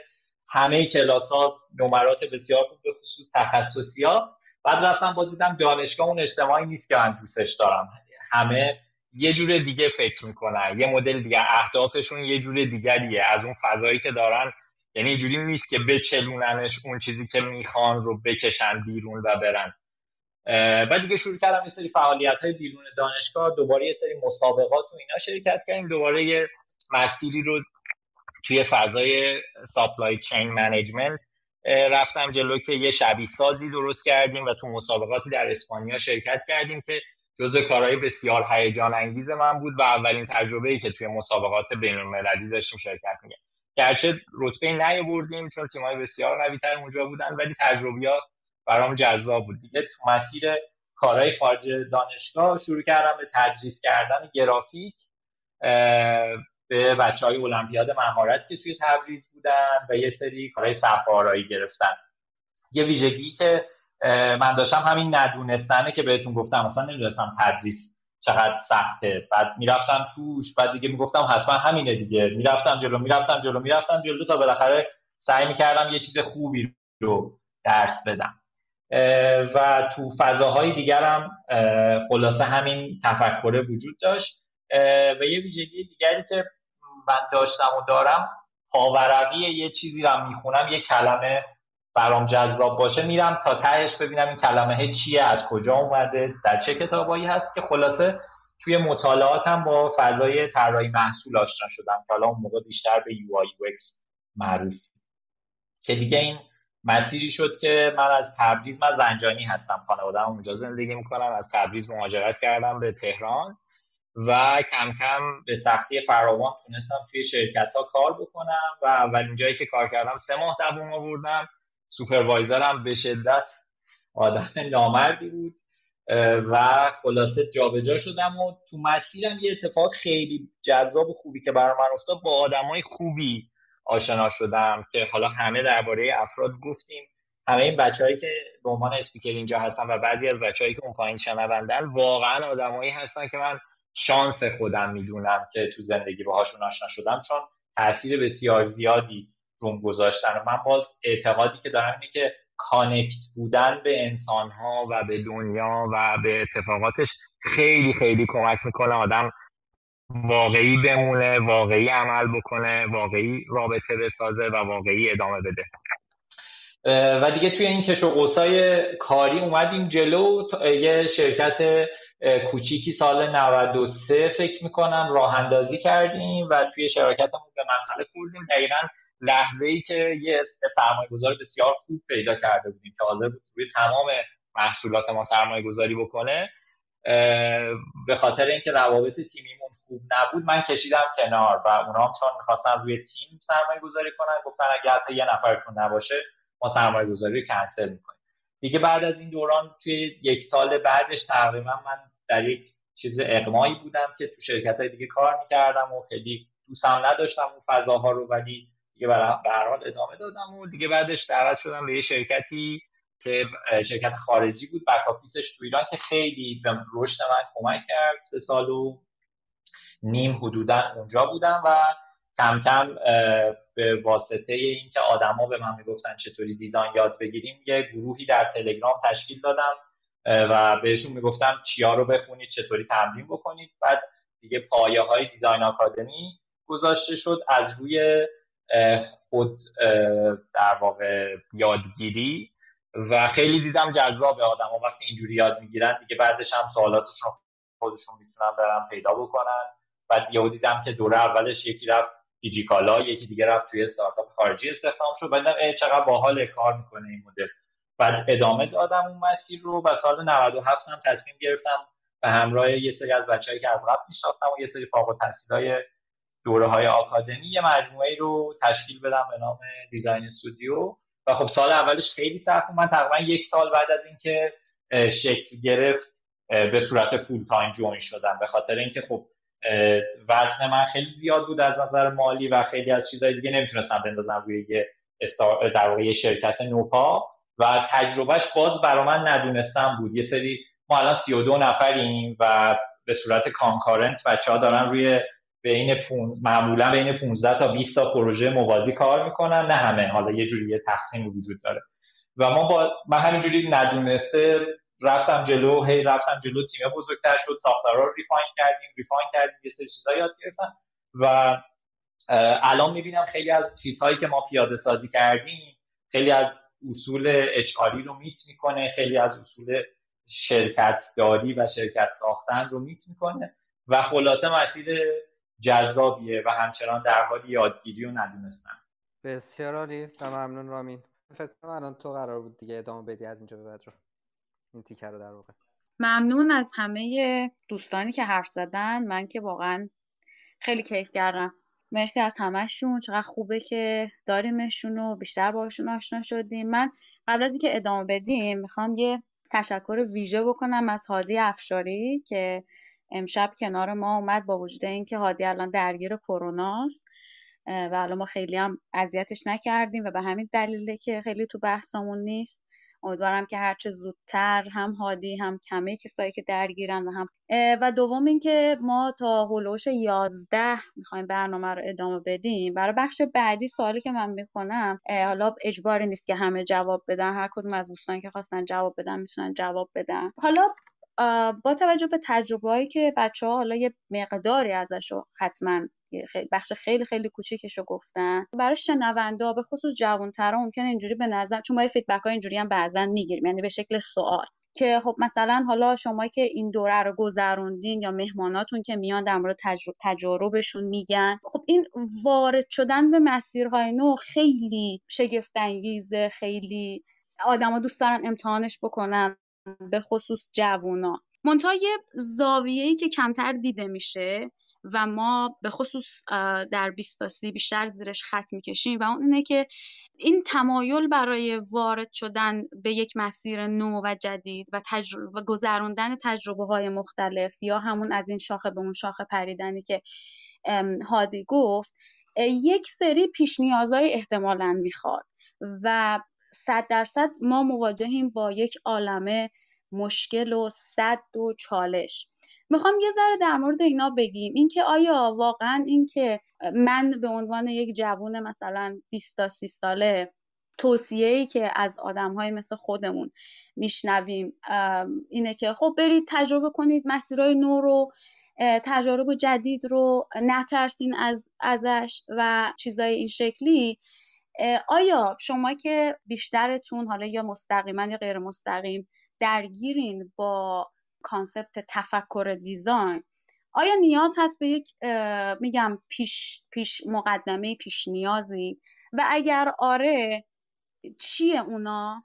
و اگر آره شما چجوری بهش رسیدین؟ آیا حالا مثلا mentor ی داشتین یا نه؟ توی مسیر متوجه شدین که این از نقطه A به B اومدن باید یک اتفاقای قبلش میافتاد و من یک یه پشتوانه یا یک کوله باری باید با خودم میداشتم. دوست دارم اینو بگین با توجه به اون نگاه تفکر دیزاینی که هر کدوم از شما دارین توی حوزه کارتون.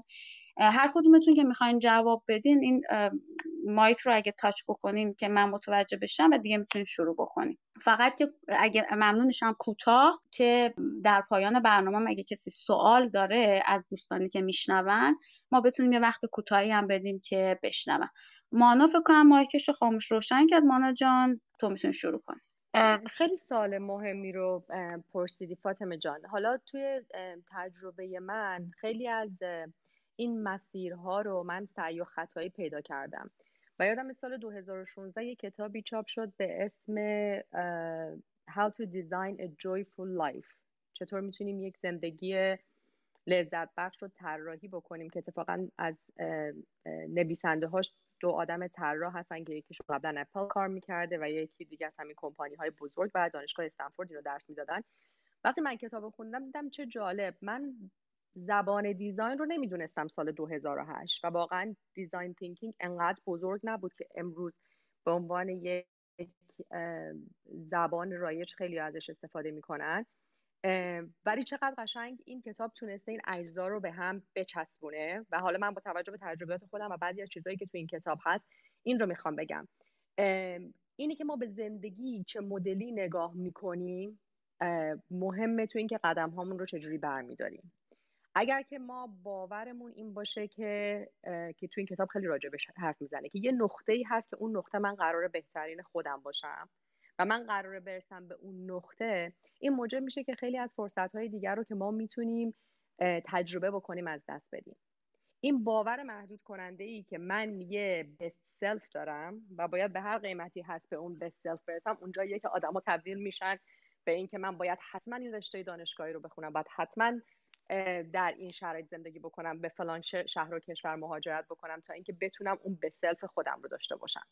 یکیش اینه که باورهای محدود کننده خودمون رو بشناسیم. باورهای محدود کنندهمون رو از جامعه می‌گیریم از خانواده می‌گیریم تو محیطی که باش زندگی می‌کنیم. و یه چیز جالب که تو تجربه خودم بگم اینه که باورهای محدود کننده عوض میشه. یعنی من تو ایران یه باورهای محدود کننده داشتم شاید مثلا باور محدود کننده من این بود چون زن هستم بنابراین سه تا نقطه رو هر کسی هر کدوم از ماها با یه چیزی پر می‌کنیم. یا اینکه من چون از یه خانواده اومدم که business نکردن و همه خیلی کارمندهای بسیار خوب و مسئولی بودن بنابراین من نمی‌تونم business بکنم. تا وقتی که اومدم امریکا و وقتی نگاه می‌کنم این باورهای محدود کننده یه قسمت هایی رو شروع می‌کنی حل کردن با خودت بعد یه باورهای محدود کننده دیگه به وجود میاد. ولی همین آگاهی که من دارم کجا زندگیم رو محدود می‌کنم و زندگی رو از یک محصولی که قرار طراحی بشه و نه یک بار بلکه بارها طراحی بشه دارم تبدیل می‌کنم به یک موضوعی که قرار یه بار ساخته بشه و گذاشته بشه برای همیشه. پس این دید من نسبت به زندگیه که به من کمک می‌کنه که بگم خیلی خب من تا الان زندگیمو دیزاین کردم. به عنوان اینکه مثلا یه مدیر پروژه موفق باشم یه کسی باشم که بلد تغییر و تحولات سازمانی انجام بده. اگه من بخوام پنج سال دیگه رو طراحی بکنم چی می‌تونم طراحی بکنم؟ و این ذهن کنجکاو شروع می‌کنه به فکر کردن و شروع می‌کنه دوروبر اسکن کردن ببینید چه کسایی دیگه دارن اون مسیرها رو طی می‌کنن. به نظرم این خیلی مهمه. باورهای محدود کننده و نگاه به زندگی. prototype کردن خیلی مهمه. اینی که من خودم آدمی هستم که ریسک زیاد می‌کنم ولی به نظر خودم خیلی ریسک حساب شده می‌کنم من خیلی برام جذاب آدم هایی که یه دفعه همه چیز رو drop می‌کنن میرن از یه کار دیگه شروع می‌کنن. این استایل من نیست. من سعی می‌کنم همیشه مسیرهای موازی ایجاد بکنم و در آن واحد دو تا سه تا مسیر موازی رو میرم و زمانی که time مناسب پیدا کنم که فکر کنم که کمترین شاید ضربه رو از نظر مالی دارم می‌خورم یا یا اینکه بیشترین برداشت رو دارم می‌گیرم این مسیر رو تغییر بدم. و حالا تو زبان design ما بهش چی میگیم؟ میگیم prototype کردن. یعنی میریم یه bubble های کوچیک حباب های کوچیکی از آینده برای خودمون درست می‌کنیم. فرض کن من می‌خوام برم رستوران خودم راه اندازی بکنم. یکی از عزیزان داشت روی خط توضیح می‌داد. اینکه شاید من بهتر اصلا برم دو ماه توی رستوران کار بکنم. برای اینکه خوندن یه رشته با انجام کارش زمین تا آسمون فرق داره. اتفاقی که برای من افتاد این بود که من آدمی نبودم که programming بکنم. آدمی نبودم که رابطه من با رابطه جذابی باشه و منو بخواد بیشتر به سمت خودش بکشه. ولی من این رو می‌دیدم وقتی که دارم با تیم های بزرگی کار می‌کنم و کار تیمی انجام میدم اینی که ده نفر 20 نفر صد نفر دارن یه کار رو انجام میدن که برسم به یه نقطه این موضوع برای من جذاب بود. و این رو چجوری پیدا می‌کردم؟ با همین سعی و خطاها. که دفعه رشته کامپیوتر خوندم رها کردم دوباره مجبور شدم بخونم. اومدم اینجا روانشناسی خوندم یک سال همزمان تو مطب روانشناس کار می‌کردم و متوجه شدم من آدمی نیستم که بخوام 8 9 ساعت توی اتاق بشینم و بخوام یک به یک یا وان و وان به یه نفر مشاوره بدم. و اون موجب شد که با وجود اینکه یک سال درس رو تموم کرده بودم و یک سال دیگه داشتم که مدرک فوق لیسانسم رو بگیرم اون رو رها بکنم. چرا؟ چون این تجربه رو داشتم که یه دفعه یه رشته رو تا آخرش خونده بودم و دیر فهمیده بودم که باید پول اوت بکنم. اینی که بدونیم که یه جایی یه نقطه optimal ی ما داریم که وقتی داریم این prototype رو درست می‌کنیم این این دیگه من نیستم این کار من نیست این آینده من نیست بتونیم خودمون رو pull out بکنیم. این خیلی کمک می‌کنه که هم بتونیم prototype های دیگه برای زندگیمون بسازیم. همین که ضررهای کمتری توی مسیر بکنیم. پس این نگاه رو که من بخوام به زندگی به عنوان یک چیزی که قرار یه بار خلق بشه تغییر بدم به اینکه نه من قرار من خودم رو زندگیم رو کارم و رابطه هام رو حتی بارها و بارها و بارها بسازم تا بتونم تو آخر زندگی 80 و 90 وقتی به عقب برمیگردم بگم که زندگی های متفاوتی رو تجربه کردم. این حالا تجربه بود که من داشتم. اگر چیز دیگه به ذهنم برسه حتما اضافه می‌کنم. ممنونم آنا جان. عالی. متشکرم ازت. خب دوستان دیگه آها رامین می‌خواد تا کمی نکته اضافه کنه. رامین جان. بله بله مرسی فاطمه. خیلی این روش جذابی رو شما پیشنهاد دادیم برای اجازه گرفتن. من خواستم تکمیل کنم صحبت مانا رو. بگم که دو تا من خودم شخصا دو تا نگاه به این موضوع دارم. اگر یه ذره برگردیم عقب به اینکه چطوری این تفکر دیزاین شکل گرفته سه تا مرحله در واقع سه تا فاز خیلی جدی داشته دیگه. اول اینکه دیزاین به عنوان یه دیزاینرها به عنوان یه هویت تخصصی جدا شدن از بقیه جامعه بعد تو فاز دوم مطالعه شدن که این آدما چطوری دارن فکر می‌کنن. تو فاز سوم اومده به یه چارچوب با اسم تفکر دیزاین در واقع شکل گرفته. می‌خوام بگم که درسته که یه چارچوبی وجود داره و ما می‌تونیم از اون کمک بگیریم. ولی خیلی هم لزومی نداره به خاطر اینکه خود این چارچوبا از روی آدم ها استخراج شدن و می‌تونید ویژگی هایی رو در خود آدم ها پیدا بکنید که کمکتون بکنه در این مسیر. برای خود من حداقل تجربهش اینجوری بوده. منظور من اصلا این نیست که به سراغ مطالعه کردن تفکر دیزاین نریم. همین که گفتم دوتا روی کرد. یکیش هم همینه که خب شما برین توی این فضا بیشتر مطالعه بکنید نمودهاش رو ببینید. ولی خیلی وقتا به تجربه خود من توی درس دادن اینجوری بوده که وقتی برای آدما یه چارچوبی رو صحبت می‌کنی آدما می‌خوان یک اون مربعی که پیدا کردن همه چی رو بکنن توی اون مربعه و نمی‌تونن. بعد هی به مسئله می‌خورن. بعد یه وقتایی فکر می‌کنن ایراد از مربع است مربع رو میندازن دور. می‌خوام می‌خواستم یه ذره این موضوع رو ساده تر بکنم که به هر حال خود این تفکر طراحی از نحوه حل مسئله یه سری آدم گرفته شده و خیلی از شماها خیلی از ماها یه سری از این موارد رو توی در واقع دل خودمون داریم. که زندگی رو به قول مانا یک نقطه برای رسیدن نمی‌بینیم. یک مسیریه که شما یه مقطعش رو داریم برنامه ریزی می‌کنید. ادامه داره همچنان. اینکه می‌تونید prototype های مختلفی داشته باشین. اینکه در گام اول لازم خودتون انسان ها و همه کسایی که باشون در تعامل هستین و می‌خواید با اونها زندگی رو ادامه بدین یا همراه اونها به جایی برسین رو بشناسیم به نظرم اینا در واقع چیزهایی هست که ما به همراه خودمون می‌بریم از تفکر دیزاین در کنار اون رو کردم ممنونم رامین جان عالی بود. منو یاد مدل های یادگیری انداخت. ما یه برنامه هم در مورد موضوع داشتیم و اینکه اونجا هم یکی از توصیه این بود که هر کدوم از ما بگردیم و مدل یادگیری که فیت خودمون هست پیدا کنیم. فکر کنم فهیما می‌خواست نظرشو بگه. فهیما جان میشنویم آره من نگاهی که توی این چند سال اخیر به خودم خیلی کمک کرده رو بگم. اونم نگاه فیوچریستیکه و اینکه آدم بعضی اوقات توی مسیری که داره میره لاست میشه و نمی‌دونه که داره به چه سمتی میره و چی کار باید بکنه. ولی چیزی که به من کمک کرده اینه که خیلی وقتا آینده اون مسیر رو راجبش تحقیق می‌کنم و می‌خونم و ببینم که مثلا تو اون, تو اون مسیر در آینده چه پیش بینیایی هست چه اتفاقی داره میفته چه کارهایی داره انجام میشه چه در واقع ترند هایی داره راجبش صحبت میشه. به نظر من این خیلی کمک می‌کنه که آدم بتونه توی یک فریم جدیدی برای خودش برنامه ریزی بکنه و بتونه چالشاش رو بر اساس اون در واقع trend های آینده مسیرش جلو ببره. حداقل این چند سال در واقع اخیر برای ما من و سینا اینطوری بوده. مثلا شاید pessimistic باشه ولی یعنی خیلی بدبینانه باشه ولی اینطوریه من فکر می‌کنم که توی آینده نقش آرتیست به معنای آرتیستی که الان هست خیلی از پروسه های پروسه هایی که تکراریه و automated هست در واقع الگوریتم ها و ربات ها و مدل ها می‌تونن انجامش بدن. و آرتیست ها و کسایی که می‌خوان توی این فضا وارد بشن باید نگاه متفاوتی به مسیرشون داشته باشن وگرنه کلی انرژی می‌ذارن وقت می‌ذارن میان جلو و بعد می‌بینن که خب یه سری از فرصت های شغلی و فرصت های کاری رو از دست دادن و باید مدل دیگه ای در واقع مسیر زندگیشون رو تعریف بکنن. من فقط این این نکته که به ترند ها هم دقت بکنیم ممنونم فهیما جان. سینا می‌خوای حالا تو هم پشت بند فهیما نظرتو بگی چون تجربه شما بیشتر مشترکه یا اینکه کاوه هم فکر کنم می‌خواد صحبت کنه.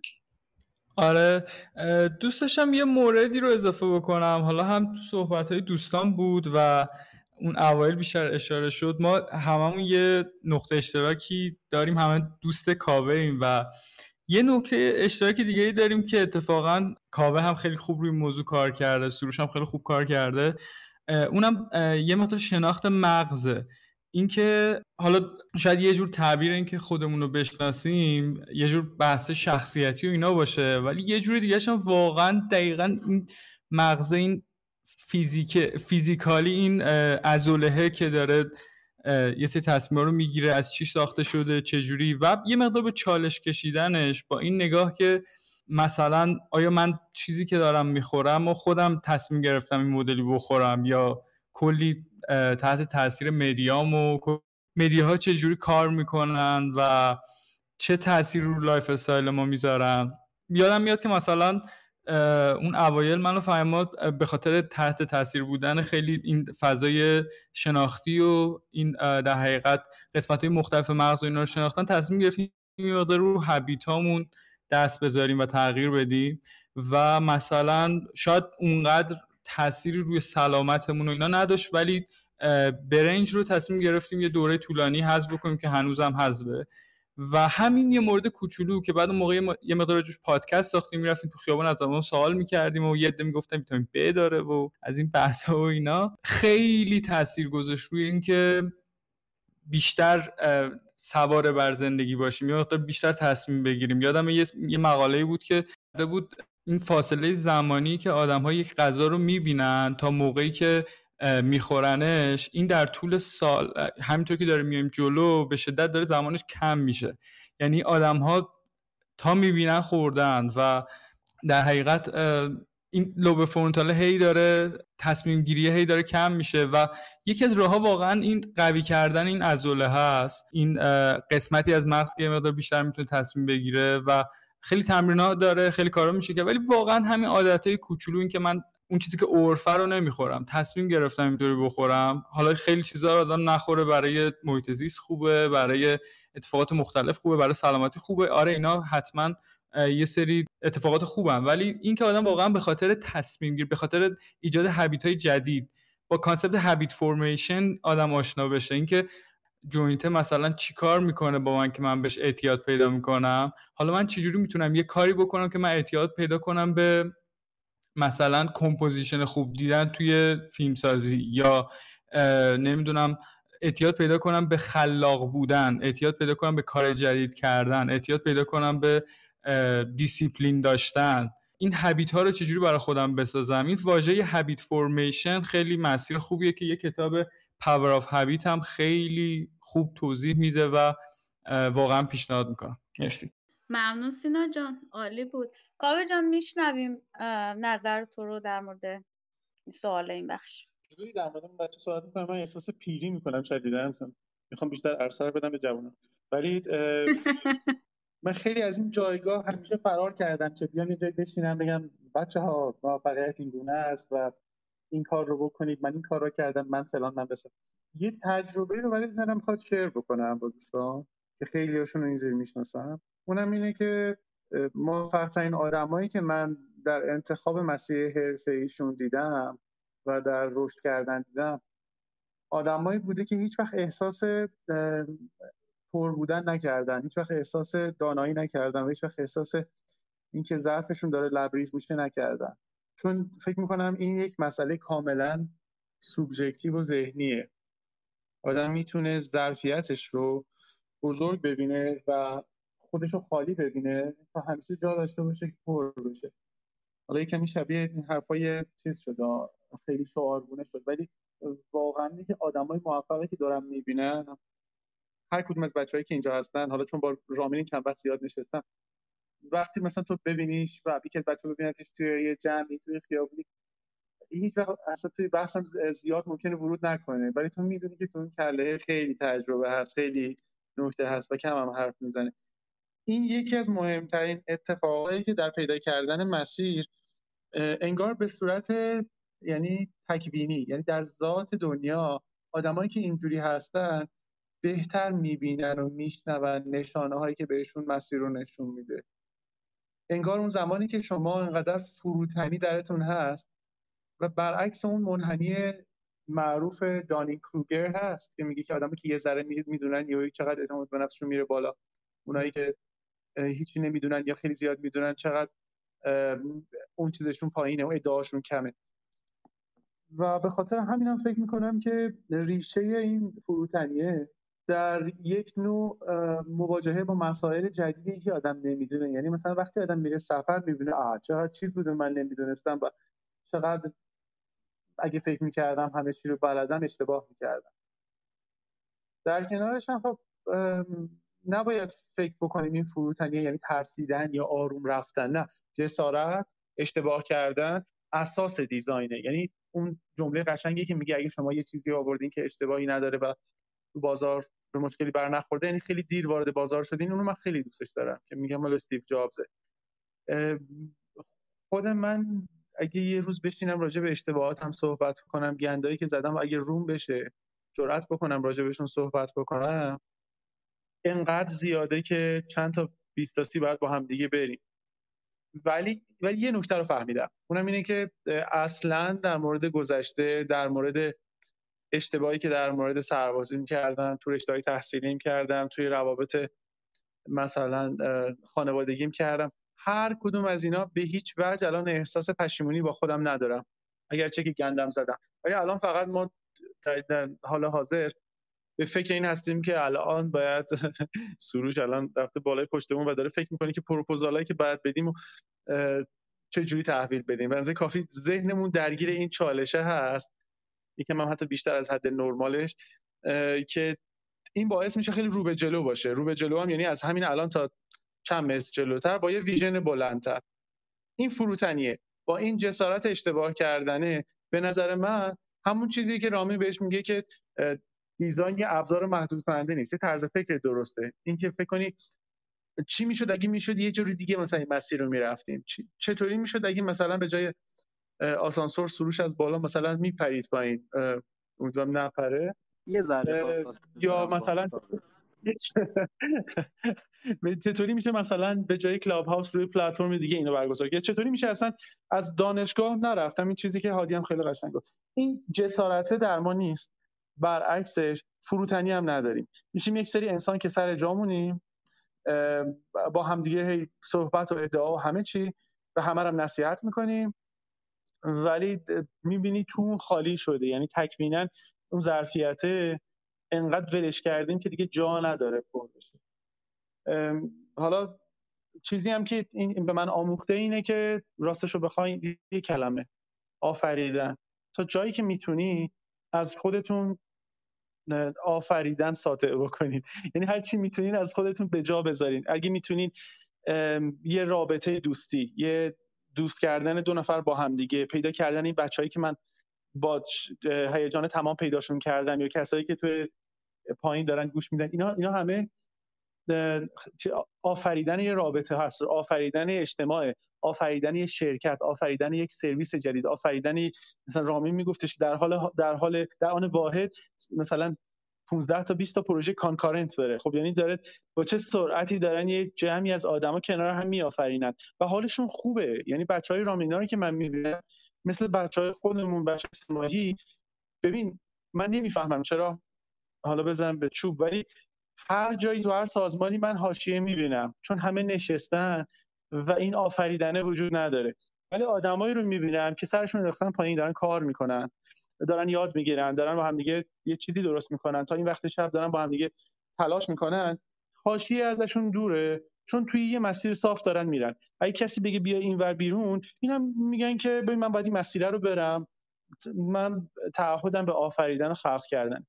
برای همینم خودمونم هر جا دستمون می‌رسه مثل همین برنامه‌ای که می‌بینی همین کامیونیتی هایی که الان اینجا هستن. چه توی آژانس کوالیا چه تو مدرسه امکان. سعی کردیم از جمع آدما یه چیزی خلق بکنیم و همیشه سعی کردیم که الان مثلا 20 تا سیر ما دیگه جزء خودمون می‌دونیم.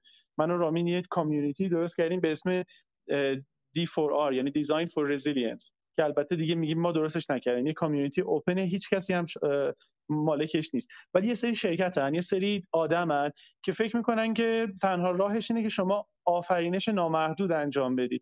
برای هر کس که بهش نیاز داره و در ازاش هیچی نخوای. هیچی نخوای. یعنی رویای منم اینه که اگه کار آموزش انجام میدیم اگه کمک می‌کنیم بتونیم charge نکنیم آدم ها رو. در این حال positioning هم position کم کیفیت نشه. بنابراین خب شاید مجبور باشی اول شارژ بکنی بعد دوباره پول بهشون برگردونی.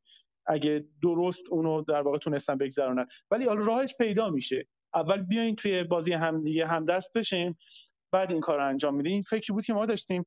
از دلش هم چند تا کمپ در اومد و همین مدرسه ای هم که الان برای تابستون و کارآموزی درست کردیم. در اومد که حالا واقعا اعتداد برندهایی که توشن مثل خود شما ویستاسی اینا کم نیستن. خود زراف هم که هادی گفت پیروز که براشون تعریف کردم انقدر همدل و همسو بودیم که شاید چندین شرکت و چندین برند با همدیگه این سرویس های توانمند کردن و یادگیری رو تو این دایره امکان کنار همدیگه گذاشتیم که بتونیم فقط با متد دیزاین یه چیزی بیافرینیم و خلق بکنیم که بچه ها کمک بکنه. از این مرحله سخت 20 تا 30 درست برسن سر کار آیندهشون. درست قضاوت بکنن مسیر آیندهشون و درست به قول فهیمات future رو آینده رو پیش بتونن ببینن لمس کنن و تصمیم بگیرن. کلیدش فکر کنم همین تصمیم گیری است. حالا امیدوارم که این چیزهایی که درست می‌کنیم کنار همدیگه تعدادمون بیشتر بشه. بچه ها بهمون feedback بدن و بتونیم با آفریدن مسیر خودمون رو پیدا بکنیم. مرسی. ممنون کاوه جان. تقصیر خودت دیگه. میگی من نمی‌خوام اون بالا باشم. همه رو به هم وصل می‌کنی. همه حرفا رو انقدر قشنگ کنار هم میچینی. کاسه می‌کنی. اینجوریه که خب دیگه همه میگن کاوه. دمت گرم. خیلی عالی بود. به نظرم استاره حرفای همه دوستان بود و احیانا تجربه های مشترک که دارین. سروش و هادی هادی شما دو این بخش صحبت نکردن. اگه می‌خواین نکته اضافه کنین. اگه نه جانم. سروش رو پیج می‌کنی بیاد پایین. من نگرانشم رفته تو بود سروش جان بیا. شما فکر کنم جوان ترین عضو گروه هم هستی. اگه اشتباه نکنم اینجا. بچه اگه اشتباه می‌کنم بگیم ما امید داریم به جوونا. فاطمه جان من فکر کنم یه بحث قدیمی ما تو دفتر داریم که الان من فکر کنم صدای کاوه در بیاد. راجع به اینکه سن یک مفهوم ذهنیه و آره. همین با یک سری محاسبات من کاوه جوانترین عضومون می‌تونه باشه. ولی من فقط یه نکته در واقع می‌خواستم اضافه کنم قبل از اینکه از اینجا بپرم پایین. این بود که به نظرم یه صحبتایی که تو در واقع الان داشتیم انجام می‌دادیم یه نسخه واحد وجود داره برای حالا موفقیت رشد یا هر چیز دیگری. و اون که هیچ نسخه واحدی وجود نداره. اینکه ما یکی دو تا چیز رو باید به خودمون حق بدیم. و, و خیلی کار سختیه واقعا. یکی حق اشتباه کردن و حق شکست خوردنه. اینکه این اتفاق در نهایت میفته یک حقیقته.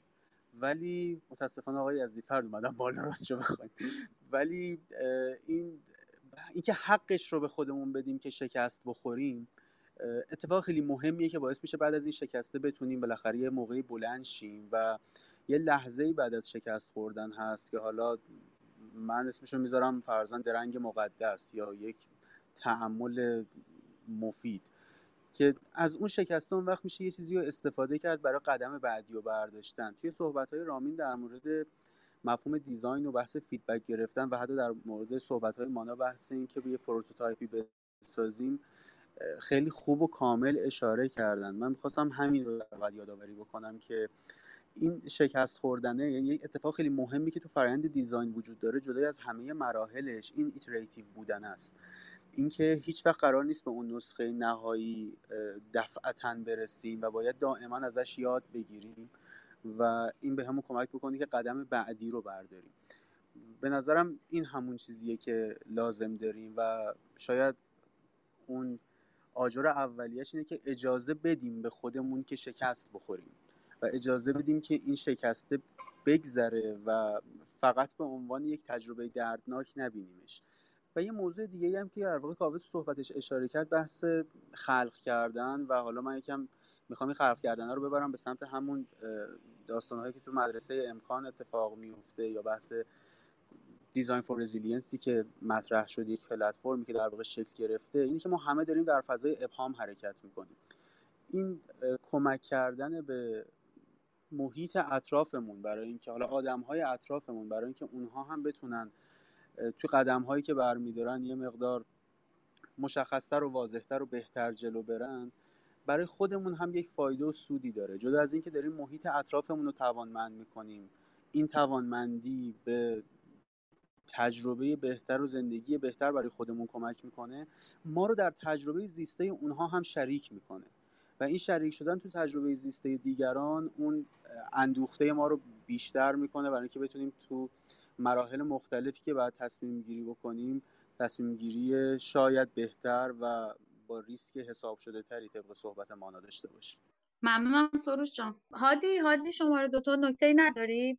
در مورد سال آخر. اگر نه که محمد در مورد بخش پایانی صحبت کاوه در مورد دیزاین و کار فعالیت هایی که شما تمرکز دارین روش صحبتی داره و بعدم دیگه کم کم بریم به سمت خدافزی هادی نکته ای داری؟ میشنویم اگه صحبتی داری.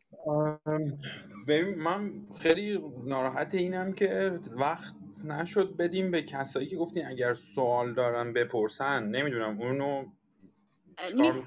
آخر برنامه می‌پرسیم. اگر که سوالی دارن دوستان حالا اگر خودتونم وقت دارین می‌تونین که ادامه بدیم. سوالی اگه دارن بپرسن. اوکی خیلی من خودم واقعا واقعیتش که وقت ندارم به خاطر اینکه یه سفر فردا پیش رو دارم و بعد کلی کاربار رو انجام بدم. اما فقط در حد یک جمله واقعا بگم که چه چیزی به خود من کمک کرد که انقدر از این شاخه به اون شاخه بپرم و خیلی چون فشار زیاد داره این داستان همه آدما یه جایی بالاخره مسخرت می‌کنن یا یه جایی بالاخره ناخواسته ممکنه بهت ضربه بزنن. چیزی که به من اجازه داد یعنی کمک کرد که ادامه بدم فلسفه زندگی بود. من برای خودم یک فلسفه زندگی مشخص دارم که سالها هم طول کشیده تا بهش برسم. ولی با هدف رسیدن بهش خیلی کار کردم و رسیدن به اون از اون نقطه به بعد خیلی راهم برام بازتر بود و شفافتر. ممنونم. خیلی لطف کردی. خب محمد تو یه صحبتی داشتی؟ صحبتتو بکن و بعد من یه جنبندی بکنم و ببینیم اگه دوستان سوالی دارن خیلی کوتاه بپرسن و بعد دیگه کم کم خدافز بسیار متشکرم. صدای منو دارید؟ بله بله. با این دور همین که الان داریم حاصل گفتگوی کوتاه اخیری بود که با کاوه داشتیم. موضوع هم همین بود که در واقع اون قصه D4R رو کاوه به من گفت.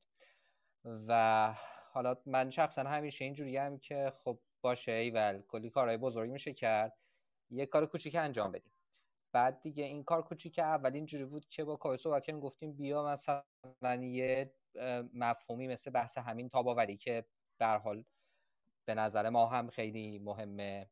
که بیشتر بهش بپردازیم برای مخاطبمون رو بذاریم وسط و با هم دیگه بریم جلو. بعد خلاصه اون ایده آروم آروم اینجوری پرورانیده شد و شد این جمعی که اتفاق افتاد.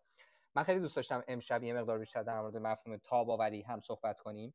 چون به نظر می‌رسه که از این شاخه به اون شاخه پریدن ورود به مسیرهای نو تجربه های متنوع و خیلی از بحثایی که شد همیشه خلاصه یه جایی پای تاباوری وسط میاد دیگه. منتها خب حالا هم بحث محدودیت زمانه هم این که همین نکته که هادی شماره دو گفت که ما در واقع ریز هند رو باز کردیم که دوستان اگر می‌خوان بیان بالا تجربه بگن نکته بگن الان دیگه می‌تونن درخواستشون رو بفرستن. برای همین اگه اشکالی نداره فعلا این ماجرای تاباوری رو ازش میگذریم. ولی من یه قولی همین الان از کاوه می‌گیرم که حالا بعدا خلاصه یه جوری به این بحث بپردازیم. البته حالا این تیم و این مجموعه منظورم حالا بیشتر ساید کاویناست می‌دونم که یه سری کارایی هم قبلا انجام دادن. نمی‌دونم محتواش در دسترس هست یا نه. حالا خودش توضیح بده آخر برنامه اگه بود. برای همین فعلا این قصه رو بگذرونیم. اون نکته آخری که فاطمه صحبت کرده بودیم حالا تو می‌خوای مطرح بکن و بعد دیگه دوستانی که الان دارن در واقع ریز هند می‌کنن دسترسی داشته باشن بیان تجربه هاشون یا نکته اگر دارن بگن و به جنبندی برسیم. من الان نکته دیگه ندارم. دمتون گرم. ممنونم محمد. من نگاه کنم ببینم که دوستان ببخشید فاطمه ما یه دونه فکر کنم یه نکته رو الان من فکر کردم تو الان میگی ولی الان دیدم که من یادداشت کردم خودم بگم. اونم این که قبل از اینکه بچه بچه ها بیان و حالا بیان بالا دست داشته باشن دوستانی که اینجا هستن ما یه معمولا یه سوالی داریم که حالا آخر برنامه می‌پرسیم سعی می‌کنیم بپرسیم.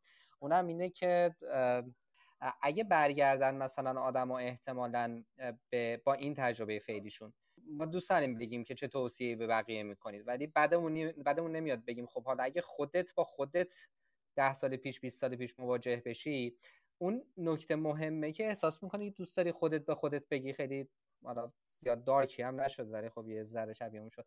اگه برگشتی با خودت مواجه شدی و خواستی با خودت حرف بزنی و یه چیزی بگی که به نظرت خیلی مهمه حالا ممکنه جنس توصیه باشه جنس تجربه باشه جنس هر چیزی شبیه این باشه اون چیه؟ من حالا نمی‌خوام بگم همه دوستان جواب بدن ولی خوشحال میشم که این سوال رو هر کسی دوست داشت مایک بزنه و بعد خلاصه اون توصیه یا پیشنهاد یا در واقع تجربه که با خودش می‌خواد شیر کنه بگه هادی دیدم اول مایک زد بعدم مانا. هادی چون می‌خواد بره بذارید هادی شما رو بگه بعدا مانا میایم سراغ تو و بعد بقیه دوستانم هر کدوم خواستن خوشحال میشیم بشنویم. هادی جان در واقعا اگه من بخوام یه جمله به خودم برگردم به قدیمم بگم به انگلیسی بهش میگم be even more extreme. خودم میگم حتی بیشتر از این اقراق شده باش یا اکستریم باش. دمت گرم. مرسی عادی. مانا؟ منم اینو یه کانسپتیه که خیلی دوست داشتم اینو توی بیستاسی می‌دونستم. Fail fast fail forward. یعنی وقتی میفتیم با کله یه چند قدم جلوتر بیفتیم. وقتی هم می‌بینیم یه مسیر رو داریم اشتباه میریم چه تو رابطه نادرست هستیم چه کاری هستیم که دوست نداریم چه سرمایه گذاری هستیم که داریم انجام میدیم بهتره که سریعتر به خودمون کمک کنیم که اونجا شکسته رو بخوریم که از اون مسیر بتونیم بیایم بیرون. این fail fast و fail forward خیلی می‌تونه تو زمان برای ما هم منابعمون رو save بکنه هم سلامت روانیمون رو save بکنه و احتمالا من این کار رو بیشتر انجام میدم. متشکرم. خب هادی و مانا بقیه دوستانی که از اول برنامه بالا بودن کدوماشون الان می‌خوان جواب این سوال رو بدن؟ سروش رامین فهیما سینا و کاوه. مایک بزنید. اگر نه که من خودم اسم ببرم بپرسم. کاوه می‌خوای تو بگی؟ من از, از طرف سروش مایک. از طرف سروش مایک خب باش سروش تو بگو بعد کاوه من واقعا درک می‌کنم حرکت آقای عزیفه رو. آخه با توجه به حساب کتاب شما من در واقع تو این لیست سی حساب نمیشم. ولی من اگر می‌خواستم یه چیزی به خودم بگم واقعا شاید دو تا موضوع بود. یکی صحبتی که مانا در واقع مطرح کرد نظرم خیلی موضوع درستیه. یعنی شکست خوردن سریع و به موقع و این تست کردن و شکست خوردن و چند قدم جلو افتادنه و برای خودم حداقل صبر کردنه. این تحمل کردن فضای ابهام چون واقعا یکی از پارامترهایی که کمک می‌کنه که فضای ابهام یه مقدار خودش رو نشون بده و خودش راه رو در واقع مشخص بکنه که از کدوم طرف باید بری و کدوم سمت باید بری. حالا ما کلید واژه تاب‌آوری و resilience رو استفاده می‌کنیم ولی پشت در واقع این تاب آوردن بحث زمانه. بعضی وقتا باید یه مقدار با زمان همراهی کرد و من از خودم آجزانه تقاضا می‌کردم که یکم صبورتر باشم. ممنون سروش. کاوه؟ محمد. من دلم می‌خواد وقتم بدم به ریحانه سید صدرالدین آفرین و سارا. باشه اونا اومدن بالا و قطعا وقت دارن ولی تو یه جمله می‌خوای به خودت بگی در نرو لطفا جواب بده. یه کمی پذیرش واقعی سریعتر و بیشتر باشه. اینقدر سفت نباش نسبت به قبول کردن جهان هستی و نشانه هاش متشکرم. خب سینا و فیما شما دو نفرم فکر کنم دوست داریم بشنویم اگر برگردید به ده 20 سال گذشته ده 15 سال گذشته؟ من داشتم فکر می‌کردم که چی در واقع به خودم می‌گفتم. قطعا دو تا نکته بود. یکی اینکه زندگی رو خیلی راحتتر بگم و بیشتر ازش لذت ببرم. یعنی خیلی یه lifestyle ی رو من جدیدن باش آشنا شدم. شاید به خاطر کرونا بیشتر تو دنیا trend شده. اونم nomad lifestyle اینکه هر جا زندگی کنی هر جا از کارت لذت ببری و خیلی حسرت بخورم که چرا زودتر این کار رو شروع نکردم. این life تو پلنم من nomad lifestyle این با این رو راحت بگیرم و این شاید به خاطر استرسایی که زندگی کرونا به هم داده به این دارم فکر می‌کنم ولی خیلی معتقدم که باید زندگی رو راحت تر گرفت متشکرم. سینا؟ والا من امشب همش یاد یه خاطره میافتادم که خیلی به این جمع ارتباط داره. خیلی وقت پیش تقریبا شاید اوایلی که سمایی رو شروع کرده بودیم یه روز داشتیم با کاوه مشورت می‌کردیم راجع به بیزنسمون و تقریبا هر چی که کاوه می‌گفت ما برعکسش رو انجام می‌دادیم. و بعد مثلا دوباره می‌رفتیم به کاوه می‌گفتیم باز دوباره برعکسش یعنی اصلا نمیفهمیدیم چی می‌گفت و به شدت اشتباه می‌کردیم. فکر خیلی سال بعدش من که اتفاقا هادی یه سری چیزها رو توی لول دیگه برامون توضیح داد و اینا من تازه فهمیدم داره کاوه اون موقع چی می‌گفته و مسیج هم دادم. گفتم ببخشید من اون موقع نمیفهمیدم و اینا. ولی یه نکته که جالبه که درسته که ما اشتباه کردیم ولی تهش آدمایی می‌بینن که خب اینا تجربه می‌کنن و واقعا از این آدما باشیم. هم آدمایی باشیم که تجربه می‌کنیم. یعنی من اون موقع به ده سال به 20 سالگی میگم که بذار اگر داری اشتباه می‌کنی دیگر اینقدر خود خود نگو. خود بیا. و خیلی آدم هستن که توی حتی می‌بینن ولی همچنان خیلی سال بعدش هنوز با در ارتباطند وقتی حرفی می‌زنی با جلو میان. مرسی. متشکر ممنون. رامین فکر کنم من حواسم نبود. تو هم نگفتی. آره محمد جان. من به نظرم خود من اون موقع اصلا آدم توصیه پذیر و نصیحت پذیری نبودم. ولی اگه با فرض اینکه قبول می‌کردم به خودم می‌گفتم که ادامه بده. همین. خلاص؟ بله. آره.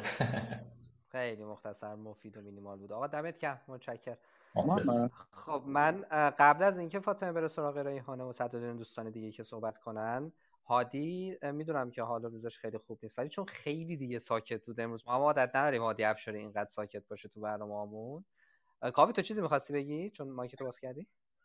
خواستم بگم یکی از تأسفات بزرگ زندگیمو با شما به اشتراک بذارم و اگه برمیگشتم به خودم می‌گفتم یکم بخواب و این واقعا آدم پیر می‌کنه این خیلی چیز مهمیه. مثل آدم بخوابم از اون جمله های مهمه. بسیار عالی. متشکرم.